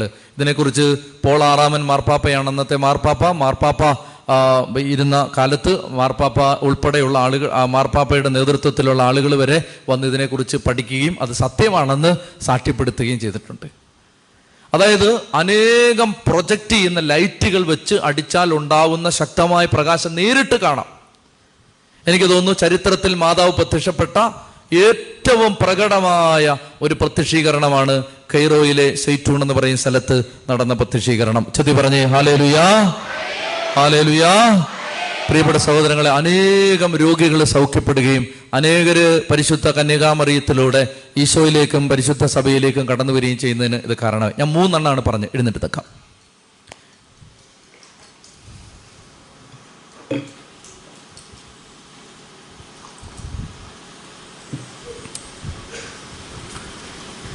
രണ്ടാം വരവിൻ അമ്മയെ മേരി കന്യാ മാതാവേ. മാതാവിൻ്റെ ഗീതം പാടി നമ്മൾ പ്രാർത്ഥിക്കുകയാണ്. അമ്മ ഇറങ്ങി വരും. പ്രിയപ്പെട്ട മക്കളെ, മാതാവിൻ്റെ സാന്നിധ്യം ഇവിടെയുണ്ട്, ഈ ആലയത്തിലുണ്ട്. ഇന്ന് പകൽ മുഴുവൻ നമ്മൾ ജപമാല ചൊല്ലി പ്രാർത്ഥിച്ചു. മാതാവ് പ്രത്യേകമായി അമ്മയുടെ സാന്നിധ്യം നമുക്ക് അനുഭവിക്കാൻ പറ്റുന്ന വിധത്തിൽ തരും. നിങ്ങൾ പ്രാർത്ഥിച്ചുകൊള്ളുക. അതായത് നിങ്ങൾക്കാർക്കെങ്കിലും മാതാവിനെ, എനിക്ക് ആദ്യകാലങ്ങളിൽ ഈ മണം കിട്ടില്ലായിരുന്നു, എനിക്ക് ഭയങ്കര സങ്കടമായിരുന്നു. അതായത് അനേകർ പറയും ദേ സുഗന്ധാഭിഷേകം എന്ന് പറയുമ്പോൾ എനിക്കത് കിട്ടില്ലായിരുന്നു. പ്രിയപ്പെട്ട സഹോദരങ്ങളെ, അതിന് ദേവപ്രസാദ് സാറ് ഒരു വഴി പറഞ്ഞു തരും. എന്തെന്നറിയാമോ? എൻ്റെ അമ്മയെ എന്നെ മറന്നു എന്ന് ചോദിച്ചാൽ മതി, അപ്പം വരും. എൻ്റെ അമ്മയെ നീ എന്നെ മറന്നു എന്ന് ചോദിക്കണം, അപ്പം വരും. പ്രിയപ്പെട്ട മക്കളെ, അനേക ഇടങ്ങളിൽ ശുശ്രൂഷ ചെയ്യുമ്പോൾ ഓരോ കാര്യങ്ങൾ പറഞ്ഞുകൊണ്ടിരിക്കുമ്പോൾ മാതാവ് ഇറങ്ങി വരുന്നത് ഇന്ന് എനിക്ക് അനുഭവിക്കാൻ പറ്റുന്നുണ്ട്. പ്രിയപ്പെട്ട സഹോദരങ്ങൾ, അനേക അനേക സ്ഥലങ്ങളിൽ പരിശുദ്ധ അമ്മ ഇറങ്ങി വന്ന് അമ്മയുടെ സാന്നിധ്യം വെളിപ്പെട്ട് അനേകം ആളുകൾ. ഞാൻ ഓർക്കുന്നുണ്ട്, എൻ്റെ ശുശ്രൂഷയിൽ എന്നെ സഹായിക്കുന്ന ഒരു സഹോദരൻ മാനസാന്തരപ്പെട്ടത് ഇതുപോലെ ഒരു ആരാധനയുടെ സമയത്ത് സന്ദേശം ഇങ്ങനെ വിളിച്ച് പറയുകയാണ്, ഒരു വ്യക്തിക്കിപ്പോൾ ഈശോയെയും മാതാവിനെയും കാണാൻ കണ്ണ് തുറക്കപ്പെടുന്നു എന്ന് പറഞ്ഞതും അതുവരെ അവിശ്വാസിയായിട്ട് ദേവാലയത്തിൽ നിന്നിരുന്നൊരു മനുഷ്യൻ മണ്ണന്തല റാണിഗിരി പള്ളി വെച്ചാണ് അദ്ദേഹം ആ സമയത്ത് മാതാവിനെ കണ്ടു, ഈശോയെ കണ്ടു. ഞാൻ ശുശ്രൂഷ കഴിഞ്ഞ് പുറത്തിറങ്ങുമ്പോൾ കരഞ്ഞോണ്ട് എൻ്റെ മുമ്പിൽ പത്തറുപത് വയസ്സുള്ളൊരു മനുഷ്യൻ കരഞ്ഞോണ്ട് നിന്ന് എന്നോട് പറയുകയാണ്, അച്ഛാ ഞാൻ ഈ മഹാഭാവി മാതാവിനെ കണ്ടു. പ്രിയപ്പെട്ടവരെ, അന്ന് മുതൽ അദ്ദേഹത്തിൻ്റെ ജീവിതം മാറി. ഇപ്പോൾ പതിനാല് പതിനഞ്ച് മണിക്കൂറാണ് ഒരു ദിവസം പ്രാർത്ഥിക്കാൻ ചിലവഴിക്കുന്നത്. ലോകകാര്യങ്ങളിലുള്ള താല്പര്യം ദൈവം എടുത്തു മാറ്റി, ലോകവസ്തുക്കളോടുള്ള താല്പര്യം ദൈവം എടുത്തു മാറ്റി. പ്രിയപ്പെട്ട മക്കളെ, മാതാവ് ഇറങ്ങി വരുന്നത് മാതാവിലേക്ക് ആരെയും കൊണ്ടുവരാനല്ല, ഈശോയിലേക്ക് എത്തിക്കാനാണ്. കണ്ണടച്ചേ, നിങ്ങളെല്ലാം ആഗ്രഹിക്കണം. നിങ്ങൾ പാവപ്പെട്ട മക്കളാണ്, നിങ്ങൾ ഒത്തിരി ജപമാല ചൊല്ലിയവരാണ്, ഒത്തിരി ജപമാല ചൊല്ലി അനുഭവമുള്ളവരാണ്. മാതാവ് വരും മക്കളെ, മാതാവ് വരും. മാതാവിൻ്റെ സാന്നിധ്യം നിങ്ങൾക്ക് കിട്ടും. കര കരങ്ങൾ സ്വർഗത്തിലേക്ക് ഇനി ഉയർത്ത്, കണ്ണടയ്ക്ക്. നിങ്ങൾക്കൊരു പത്തിരുപത്തഞ്ച് പേര് നിങ്ങളുടെ സ്വരം കേട്ടോട്ടെ. ഏതാനും മിനിറ്റുകൾ നിർത്താതെ സ്തുതിച്ചേ ഹല്ലേലൂയ, ഹല്ലേലൂയ, ഹല്ലേലൂയ, ഹല്ലേലൂയ, ഹല്ലേലൂയ. ചങ്കുവിട്ട് സ്തുതിച്ചേ, പരിശുദ്ധ അമ്മയെ കാണാനുള്ള ആഗ്രഹത്തോടെ സ്തുതിച്ചേ. എല്ലാവരും,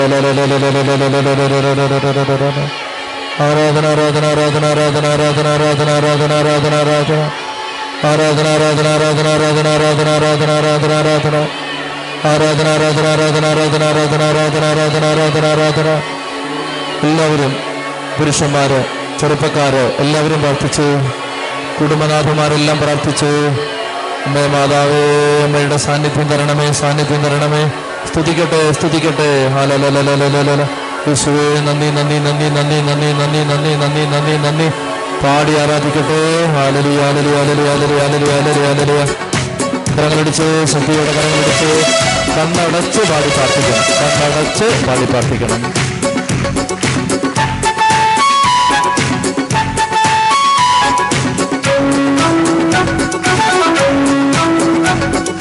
രണ്ടാം വരവിൻ അമ്മേ കന്യമാതാവേ, കർത്താവിൻ വരവിനു വേണ്ടി ലോകമൊരുക്കണമേ. സുവിശേഷം തീ പോലെന്നും കത്തിപ്പടരട്ടെ കർത്താവിനെ. ഇനി എല്ലാവരും രക്ഷകനും നാഥനുമായി ഉദ്ഘോഷിക്കട്ടെ കർത്താവിനെ. ഇനി എല്ലാവരും രക്ഷകനും നാഥനുമായി ഉദ്ഘോഷിക്കട്ടെ. വരവിൻ അമ്മേ മേരി കന്യമാതാവേ, കർത്താവിൻ വരവിനു വേണ്ടി ലോകമൊരുക്കണമേ. സുവിശേഷം തീ പോലെന്നും കത്തിപ്പടരട്ടെ കർത്താവിനെ. ഇനി എല്ലാവരും രക്ഷ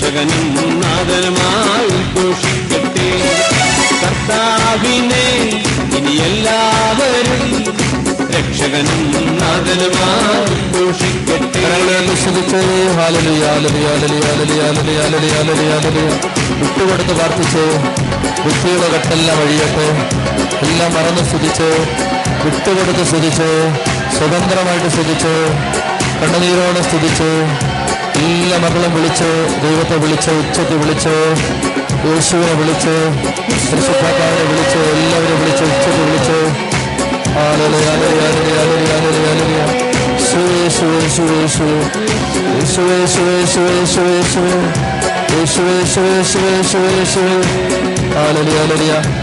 കരങ്ങളടിച്ച്, ശക്തിയോടെ കരങ്ങളടിച്ച്.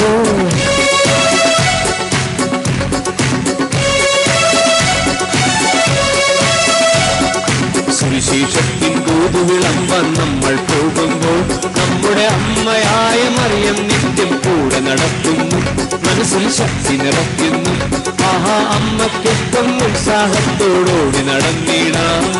സുവിശേഷത്തിൻ കൂതുവിളമ്പാൻ നമ്മൾ പോകുമ്പോൾ നമ്മുടെ അമ്മയായ മറിയം നിത്യം കൂടെ നടത്തുന്നു. മനസ്സിൽ ശക്തി നിറയ്ക്കുന്നു. ആഹാ അമ്മയ്ക്കൊപ്പം ഉത്സാഹത്തോടോടി നടന്നിടാം. കർത്താവിനെ എല്ലാവരും എല്ലാവരും രക്ഷകനും നാഥനുമായി കർത്താവിനെ എല്ലാവരും രക്ഷകനും നാഥനുമായി രണ്ടാം വരവിൻ അമ്മേ മേരി കന്യമാതാവേ, കർത്താവിൻ വരവിനു വേണ്ടി ലോകമൊരുക്കണമേ. സുവിശേഷം തീ പോലെന്നും കത്തിപ്പടരട്ടെ. കർത്താവിനെ ഇനി എല്ലാവരും രക്ഷകനും നാഥനുമായി ഘോഷിക്കട്ടെ. കർത്താവിനെ ഇനി എല്ലാവരും രക്ഷകനും നാഥനുമായി ഘോഷിക്കട്ടെ. ഹല്ലേലൂയ ഹല്ലേലൂയ ഹല്ലേലൂയ ഹല്ലേലൂയ. ഒരു പത്ത് പേര് നമ്മുടെ സ്വരം കേട്ടോട്ടെ. ഉച്ചത്തിൽ എല്ലാ മക്കളും വിളിച്ച് പ്രാർത്ഥിച്ചു. മാതാവേന്ന് വിളിച്ചു, അമ്മേന്ന് വിളിച്ച് പ്രാർത്ഥിച്ചു. അമ്മേ അമ്മേ മാതാവേ, അമ്മേ മാതാവേ, അമ്മേന്ന് സ്നേഹത്തോടെ വിളിച്ച് പ്രാർത്ഥിച്ചു. പരിശുദ്ധാത്മാവ് ഇറങ്ങി വരട്ടെ. പരിശുദ്ധാത്മാവെ അവിടുത്തെ പ്രിയദാസിയായ പരിശുദ്ധ കന്യകാമറിയത്തിന്റെ മാധ്യസ്ഥത്താൽ ഇറങ്ങി വരണമേ. അഭിഷേകം ചെയ്യണമേ, അഭിഷേകം ചെയ്യണമേ. കെട്ടുകൾ അഴിക്കണമേ, ബന്ധനങ്ങൾ തകർക്കണമേ, അടിമത്തങ്ങൾ തകർക്കണമേ, വൈശാചിക ശക്തികളെ ആട്ടിപ്പായിക്കണമേ. കടബാധ്യതയിൽ ഇടപെടണമേ, മദ്യപാനശീലത്തിൽ ഇടപെടണമേ, അടിമത്തങ്ങളിൽ ഇടപെടണമേ, തടസ്സങ്ങളിൽ ഇടപെടണമേ. ഉച്ചത്തെ വിളിച്ച ഈശോയെന്ന് വിളിച്ചു.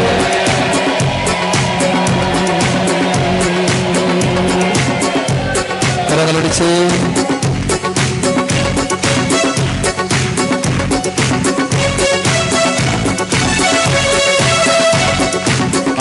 പന്തക്കുസ്തായിൽ നീ നായികയായല്ലോ. ഇനിയൊരു പുത്തൻ പന്തക്കുസ്ത കാണാൻ ലോകമൊരുക്കണമേ. കൃപയുടെ വീട് നിറയ്ക്കണമേ. ആഹാ ലോകം മുഴുവൻ ക്രിസ്തുവിനെ പ്രതിലഹരിയിലാഴട്ടെ. ആദ്യ പന്തക്കുസ്തായിൽ നീ നായികയായല്ലോ. ഇനിയൊരു പുത്തൻ പന്തക്കുസ്ത കാണാൻ ലോകമൊരുക്കണമേ. കൃപയുടെ വീട് നിറയ്ക്കണമേ. ആഹാ ലോകം മുഴുവൻ ക്രിസ്തുവിനെ പ്രതിലഹരിയിലാഴട്ടെ. കർത്താവിനെ ഇനി എല്ലാവരും രക്ഷകനും നാഥനുമായി ഘോഷിക്കട്ടെ. എല്ലാവരും കർത്താവിനെ ഇനി എല്ലാവരും കരങ്ങളുയർത്തി രക്ഷകനും നാഥനുമായി ഘോഷിക്കട്ടെ. രണ്ടാം വരവിൻ അമ്മേ മേരി കന്യമാതാവേ, കർത്താവിൻ വരവിന് വേണ്ടി ലോകമൊരുക്കണമേ. സുവിശേഷം തീ പോലെന്നും കത്തിപ്പടരട്ടെ. കർത്താവിനെ ഇനി എല്ലാവരും രക്ഷകനും നാഥനുമായി ഘോഷിക്കട്ടെ. കർത്താവിനെ ഇനി എല്ലാവരും രക്ഷകനും നാഥനുമായി ഘോഷിക്കട്ടെ. കർത്താവിനെ എല്ലാവരും രക്ഷകനും നാഥനുമായി ഘോഷിക്കട്ടെ. കർത്താവിനെ ഇനി എല്ലാവരും രക്ഷകനും നാഥനുമായി ഘോഷിക്കട്ടെ. കരങ്ങൾ കൂപ്പി കണ്ണുകളടച്ച് പ്രാർത്ഥിച്ച് നമ്മുടെ ഈ ആലയത്തിൽ നമ്മൾ ഈ ശുശ്രൂഷയിൽ പങ്കെടുക്കുമ്പോൾ നമുക്കുള്ള വ്യക്തിപരമായ എല്ലാ നിയോഗങ്ങളും അമ്മ വഴി ഈശോയ്ക്ക് കൊടുത്തേ, അമ്മയുടെ കരങ്ങളിലേക്ക് കൊടുത്തേ, എല്ലാ കണ്ണുനീരും കൊടുത്ത് പ്രാർത്ഥിക്കേ. ഈ തിരുനാളിന് നമ്മൾ ത്യാഗമെടുത്ത് പ്രാർത്ഥിക്കുന്നതും ജപമാലകൾ കാഴ്ചവെക്കുന്നതും ഉപവസിക്കുന്നതും നമ്മുടെ ദേവാലയത്തിൽ വന്ന് പ്രാർത്ഥിക്കുന്നതും എല്ലാം നമുക്ക് വലിയൊരു മുന്നേറ്റത്തിന് കാരണമാകും. പരിശുദ്ധ അമ്മ നമ്മളെ പ്രാർത്ഥിച്ച് മധ്യസ്ഥം ചെയ്ത് സഹായിക്കും. എല്ലാ ഭാരങ്ങളും സമർപ്പിച്ച് എൻ്റെ പ്രിയപ്പെട്ട അമ്മയെ മാതാവേ, അമ്മയുടെ വിമല ഹൃദയത്തിലേക്ക് ഈ മരിയ നഗറിലെ എല്ലാ കുടുംബങ്ങളെയും ഈ ശുശ്രൂഷയ്ക്ക് കടന്നു വരുന്ന എല്ലാ കുടുംബങ്ങളെയും പ്രത്യേകമായി ഇപ്പോൾ സമർപ്പിച്ച് പ്രാർത്ഥിക്കുന്നു. ഈ ആലയത്തിലെ എല്ലാ മക്കളെയും സമർപ്പിക്കുന്നു. ഉച്ചത്തിൽ പ്രാർത്ഥിക്കാൻ. കൃപ നിറഞ്ഞ മറിയമേ, നിനക്ക് സമാധാനം, നമ്മുടെ കർത്താവ് നിന്നോടുകൂടെ, നീ സ്ത്രീകളിൽ അനുഗ്രഹിക്കപ്പെട്ടവളാകുന്നു, നിന്റെ ഉദരഫലമായി നമ്മുടെ കർത്താവ് യേശു മിശിഹാ വാഴ്ത്തപ്പെട്ടവനാകുന്നു. പരിശുദ്ധ മറിയമേ തമ്പുരാൻ്റെ അമ്മേ, പാപികളായ ഞങ്ങൾക്ക് വേണ്ടി എപ്പോഴും എപ്പോഴും ഞങ്ങളുടെ മരണസമയത്തും തമ്പുരാനോട് അപേക്ഷിച്ചു വരണമേ. കരങ്ങൾ വിരിച്ച് ഉച്ചത്തി ചൊല്ലിക്കേ. കൃപ നിറഞ്ഞ മറിയമേ, നിനക്ക് സമാധാനം, നമ്മുടെ കർത്താവ് നിന്നോടുകൂടെ, സ്ത്രീകളിൽ അനുഗ്രഹിക്കപ്പെട്ടവളാകുന്നു, നിന്റെ ഉദരഫലമായ നമ്മുടെ കർത്താവ് യേശു മിശിഹാ വാഴ്ത്തപ്പെട്ടവനാകുന്നു. പരിശുദ്ധ മറിയമേ തമ്പുരാൻ്റെ അമ്മേ, പാപികളായ ഞങ്ങൾക്ക് വേണ്ടി എപ്പോഴും എപ്പോഴും ഞങ്ങളുടെ മരണസമയത്തും ഉച്ചത്തിൽ ചൊല്ലിക്കേ. കൃപ നിറഞ്ഞ മറിയമേ, നിനക്ക് സമാധാനം, നമ്മുടെ കർത്താവ് നിന്നോടുകൂടെ, നീ സ്ത്രീകളിൽ അനുഗ്രഹിക്കപ്പെട്ടവളാകുന്നു, നിന്റെ ഉദരഫലമായ നമ്മുടെ കർത്താവ് യേശു മിശിഹാ വാഴ്ത്തപ്പെട്ടവനാകുന്നു. പരിശുദ്ധ മറിയമേ തമ്പുരാൻ്റെ അമ്മേ, പാപികളായ ഞങ്ങൾക്ക് വേണ്ടി എപ്പോഴും എപ്പോഴും ഞങ്ങളുടെ മരണസമയത്തും ചൊല്ലി പറഞ്ഞേ ഹല്ലേലൂയാ. സ്വസ്ഥമായിട്ടിരുന്നേ. മാതാവ് പ്രത്യക്ഷപ്പെട്ട മൂന്ന് സ്ഥലങ്ങളെക്കുറിച്ച് ഞാൻ പറഞ്ഞു. നാലാമത്തേത് പോർച്ചുഗലിലെ ഫാത്തിമ എന്ന് പറയുന്ന സ്ഥലത്ത്, അതൊരു ഗ്രാമമാണ്, ഫാത്തിമയിൽ പരിശുദ്ധ കന്യകാമറിയം പ്രത്യക്ഷപ്പെട്ടു. പോർച്ചുഗലിലെ ഫാത്തിമ ആയിരത്തി തൊള്ളായിരത്തി പതിനേഴിലെ മെയ് മാസം മുതൽ ഒക്ടോബർ മാസം വരെ പരിശുദ്ധ കന്യകാമറിയം മൂന്ന് കുട്ടികൾക്ക് പ്രത്യക്ഷപ്പെട്ടു. മൂന്ന് കുട്ടികൾക്ക് കുട്ടികളുടെ പേര് ജസീന്ത, ഫ്രാൻസിസ്കോ, ലൂസി. ഈ മൂന്ന് കുട്ടികൾക്ക് ഏതാണ്ട് ആറ് തവണയാണ് മാതാവ് പ്രത്യക്ഷപ്പെടുന്നത്. പോർച്ചുഗലിലെ ഫാത്തിമ എന്ന ഗ്രാമത്തിൽ ആയിരത്തി തൊള്ളായിരത്തി പതിനേഴിൽ ലൂസി, ജസീന്ത, ഫ്രാൻസിസ്കോ എന്നീ മൂന്ന് കുട്ടികൾക്ക്, ഇടയ കുട്ടികൾക്ക് മാതാവ് പ്രത്യക്ഷപ്പെടുന്നു. ആ മാതാവ് പ്രത്യക്ഷപ്പെടുന്ന മെയ് മുതൽ ഒക്ടോബർ വരെയാണ്. ആറ് തവണയാണ് പ്രത്യക്ഷപ്പെടുന്നത്. ഇനി ശ്രദ്ധിച്ചിരിക്കുക. അങ്ങനെ മാതാവ് പ്രത്യക്ഷപ്പെട്ടത് ഒരു പ്രത്യേക സാഹചര്യത്തിലാണ്. ഇതിൻ്റെ എല്ലാം പിന്നിൽ ചരിത്രത്തിൽ ചില കാര്യങ്ങൾ നടക്കുന്നുണ്ട്. വളരെ ശ്രദ്ധിച്ചിരിക്കുക. മാതാവ് പ്രത്യക്ഷപ്പെടുന്നത് നിങ്ങൾക്കറിയാം, ശീതയുദ്ധം എന്ന് നിങ്ങൾ കുട്ടികൾ ചരിത്രം പഠിക്കുമ്പോൾ കേട്ടിട്ടുണ്ട്. അമേരിക്കയും റഷ്യയും അല്ലെങ്കിൽ യൂറോപ്യൻ രാജ്യങ്ങളും സോവിയറ്റ് യൂണിയനും തമ്മിലുള്ള ആ ശത്രുതയുടെ പേരാണത്, ശീതയുദ്ധം. അമേരിക്ക സോറി സോവിയറ്റ് യൂണിയനിലെ ഒരു ഒരു പ്രധാനപ്പെട്ട മന്ത്രി ഇപ്രകാരം ഒരു ലോക സമ്മേളനത്തിൽ പ്രസംഗിച്ചു: രണ്ടര മിനിറ്റ് കൊണ്ട് ഞങ്ങൾ അമേരിക്കയും യൂറോപ്യൻ രാജ്യങ്ങളെയും ചുട്ട് ചാമ്പലാക്കും. അതിന് പറ്റിയ ആണവ ശേഖരങ്ങൾ, മിസൈലുകൾ, അണുബോംബുകൾ, ആണവായുധങ്ങൾ സോവിയറ്റ് യൂണിയന്റെ കയ്യിലുണ്ടായിരുന്നു. അങ്ങനെ ഒന്നാം ലോകമഹായുദ്ധം പൊട്ടിപ്പുറപ്പെട്ടു. ഞാൻ ചരിത്രത്തിലേക്ക് ഒത്തിരി പോകുന്നില്ല. ലോകമെമ്പാടും നാശനഷ്ടങ്ങളുണ്ടായി. ആ കാലഘട്ടത്തിൽ പ്രിയപ്പെട്ട സഹോദരങ്ങളെ, പരിശുദ്ധ കന്യകാമറിയം ഫാത്തിമയിലെ കുട്ടികൾക്ക് പ്രത്യക്ഷപ്പെട്ടു. ഫാത്തിമയിലെ കുട്ടികൾക്ക് പ്രത്യക്ഷപ്പെട്ട പരിശുദ്ധ അമ്മ പറഞ്ഞു. അമ്മ പറഞ്ഞ അനേക സന്ദേശങ്ങളുണ്ട്. അതിലെ ഒരു സന്ദേശമാണ് ഞാൻ നിങ്ങളോട് പറയാൻ പോകുന്നത്. അമ്മ പറഞ്ഞു, ലോകത്തെയും ലോകത്തെ പൊതുവായും റഷ്യയെ, സോവിയറ്റ് യൂണിയനെ പ്രത്യേകമായും പരിശുദ്ധ കന്യകാമറിയത്തിൻ്റെ വിമല ഹൃദയത്തിന് പ്രതിഷ്ഠിച്ച് മാർപ്പാപ്പ പ്രാർത്ഥിക്കണം. ഇതായിരുന്നു ഒരു സന്ദേശം. ഇത് ആയിരത്തി തൊള്ളായിരത്തി പതിനേഴിൽ മാതാവ് കൊടുത്ത സന്ദേശമാണ്. വളരെ ശ്രദ്ധിച്ചിരിക്കണം. ലോകത്തെ മുഴുവനായും, ലോകരാജ്യങ്ങളെയും, പ്രത്യേകിച്ച് സോവിയറ്റ് യൂണിയനെയും മാതാവിൻ്റെ വിമല ഹൃദയത്തിൽ പ്രതിഷ്ഠിച്ച് പ്രാർത്ഥിക്കണം. എന്നാൽ അതാരും അത്ര സീരിയസ് ആയിട്ട് എടുത്തില്ല. ഒന്നാം ലോകമഹായുദ്ധം കഴിഞ്ഞു. അത് കഴിഞ്ഞ് രണ്ടാം ലോകമഹായുദ്ധം ഉണ്ടായി. പ്രിയപ്പെട്ടവരെ, അതിനുശേഷം ലോകത്ത് അനേകം വമ്പൻ യുദ്ധങ്ങൾ നടന്നു. നിങ്ങൾക്കറിയാം, ലോക ചരിത്ര അല്ലെ പത്രങ്ങൾ വായിച്ച് ജീവിച്ച ആളുകൾക്കറിയാം അനേകം യുദ്ധങ്ങൾ നടന്നു. ആയിരത്തി തൊള്ളായിരത്തി എൺപത്തി മൂന്ന് ആയപ്പോഴേക്കും ജസീന്തയും ഫ്രാൻസിസ്കോയും കുട്ടികളായിരുന്നപ്പോൾ തന്നെ മരിച്ചുപോയി. എന്നാൽ ലൂസി എന്ന് പറയുന്ന മൂന്നാമത്തെ കുട്ടി കന്യാസ്ത്രീ മഠത്തിൽ ചേർന്ന് കന്യാസ്ത്രീയായി. ആ ലൂസി ജോൺ ബോൾ രണ്ടാമൻ മാർപ്പാപ്പയെ പലതവണ കണ്ട് ഈ സന്ദേശങ്ങൾ ആവർത്തിച്ച് ആയിരത്തി തൊള്ളായിരത്തി എൺപത്തി നാലിൽ ആയിരത്തി തൊള്ളായിരത്തി എൺപത്തി നാല് മാർച്ച് മാസം ഇരുപത്തി അഞ്ചാം തീയതി, ശ്രദ്ധിച്ചിരിക്കുക, ആയിരത്തി തൊള്ളായിരത്തി എൺപത്തി നാല് മാർച്ച് മാസം ഇരുപത്തി അഞ്ചാം തീയതി ജോൺ ബോൾ രണ്ടാമൻ മാർപ്പാപ്പ അദ്ദേഹത്തെ ലോകമെമ്പാടുമുള്ള മെത്രാന്മാരുമായുള്ള ആത്മീയ കൂട്ടായ്മയിൽ ലോകത്തെ മുഴുവനായും റഷ്യയെ പ്രത്യേകമായും മാതാവിൻ്റെ വിമല ഹൃദയത്തിന് കോൺസെക്രേറ്റ് ചെയ്ത് പ്രാർത്ഥിച്ചു. ഇനി നിങ്ങൾ ശ്രദ്ധിച്ചോണം, ആ വർഷം വിശ്വസിക്കാൻ പറ്റാത്ത കാര്യങ്ങൾ നടന്നു, അവിശ്വസനീയമായ കാര്യങ്ങൾ. ആയിരത്തി തൊള്ളായിരത്തി പതിനേഴിലാണ് ഇത് പറയുന്നത്. ആയിരത്തി തൊള്ളായിരത്തി എൺപത്തി നാലിലാണ് ജോൺ ബോൾ രണ്ടാമൻ മാർപ്പാപ്പ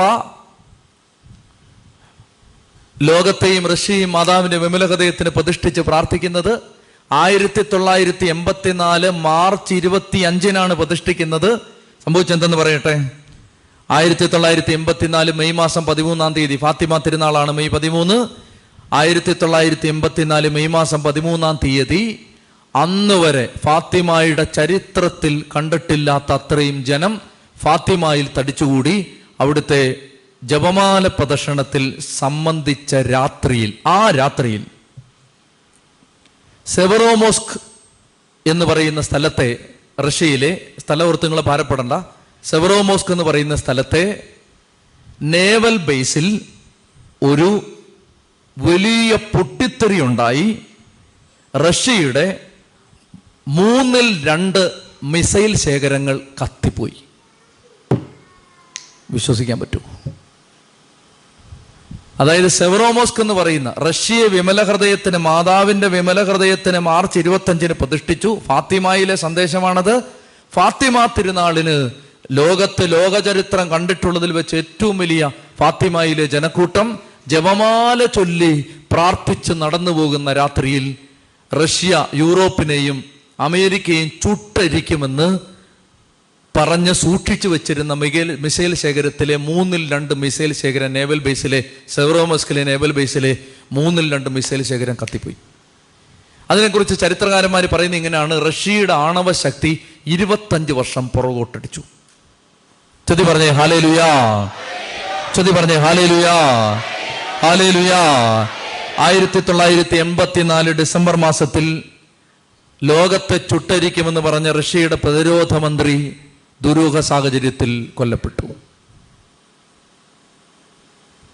ആയിരത്തി തൊള്ളായിരത്തി എൺപത്തി എട്ട് മെയ് മാസം പന്ത്രണ്ട്, അതായത് മെയ് മാസം പന്ത്രണ്ട്, പതിമൂന്നാം തീയതിയാണ് മാതാവ് മാതാവിൻ്റെ തിരുനാൾ പ്രത്യേകമായി നടക്കുന്നത്.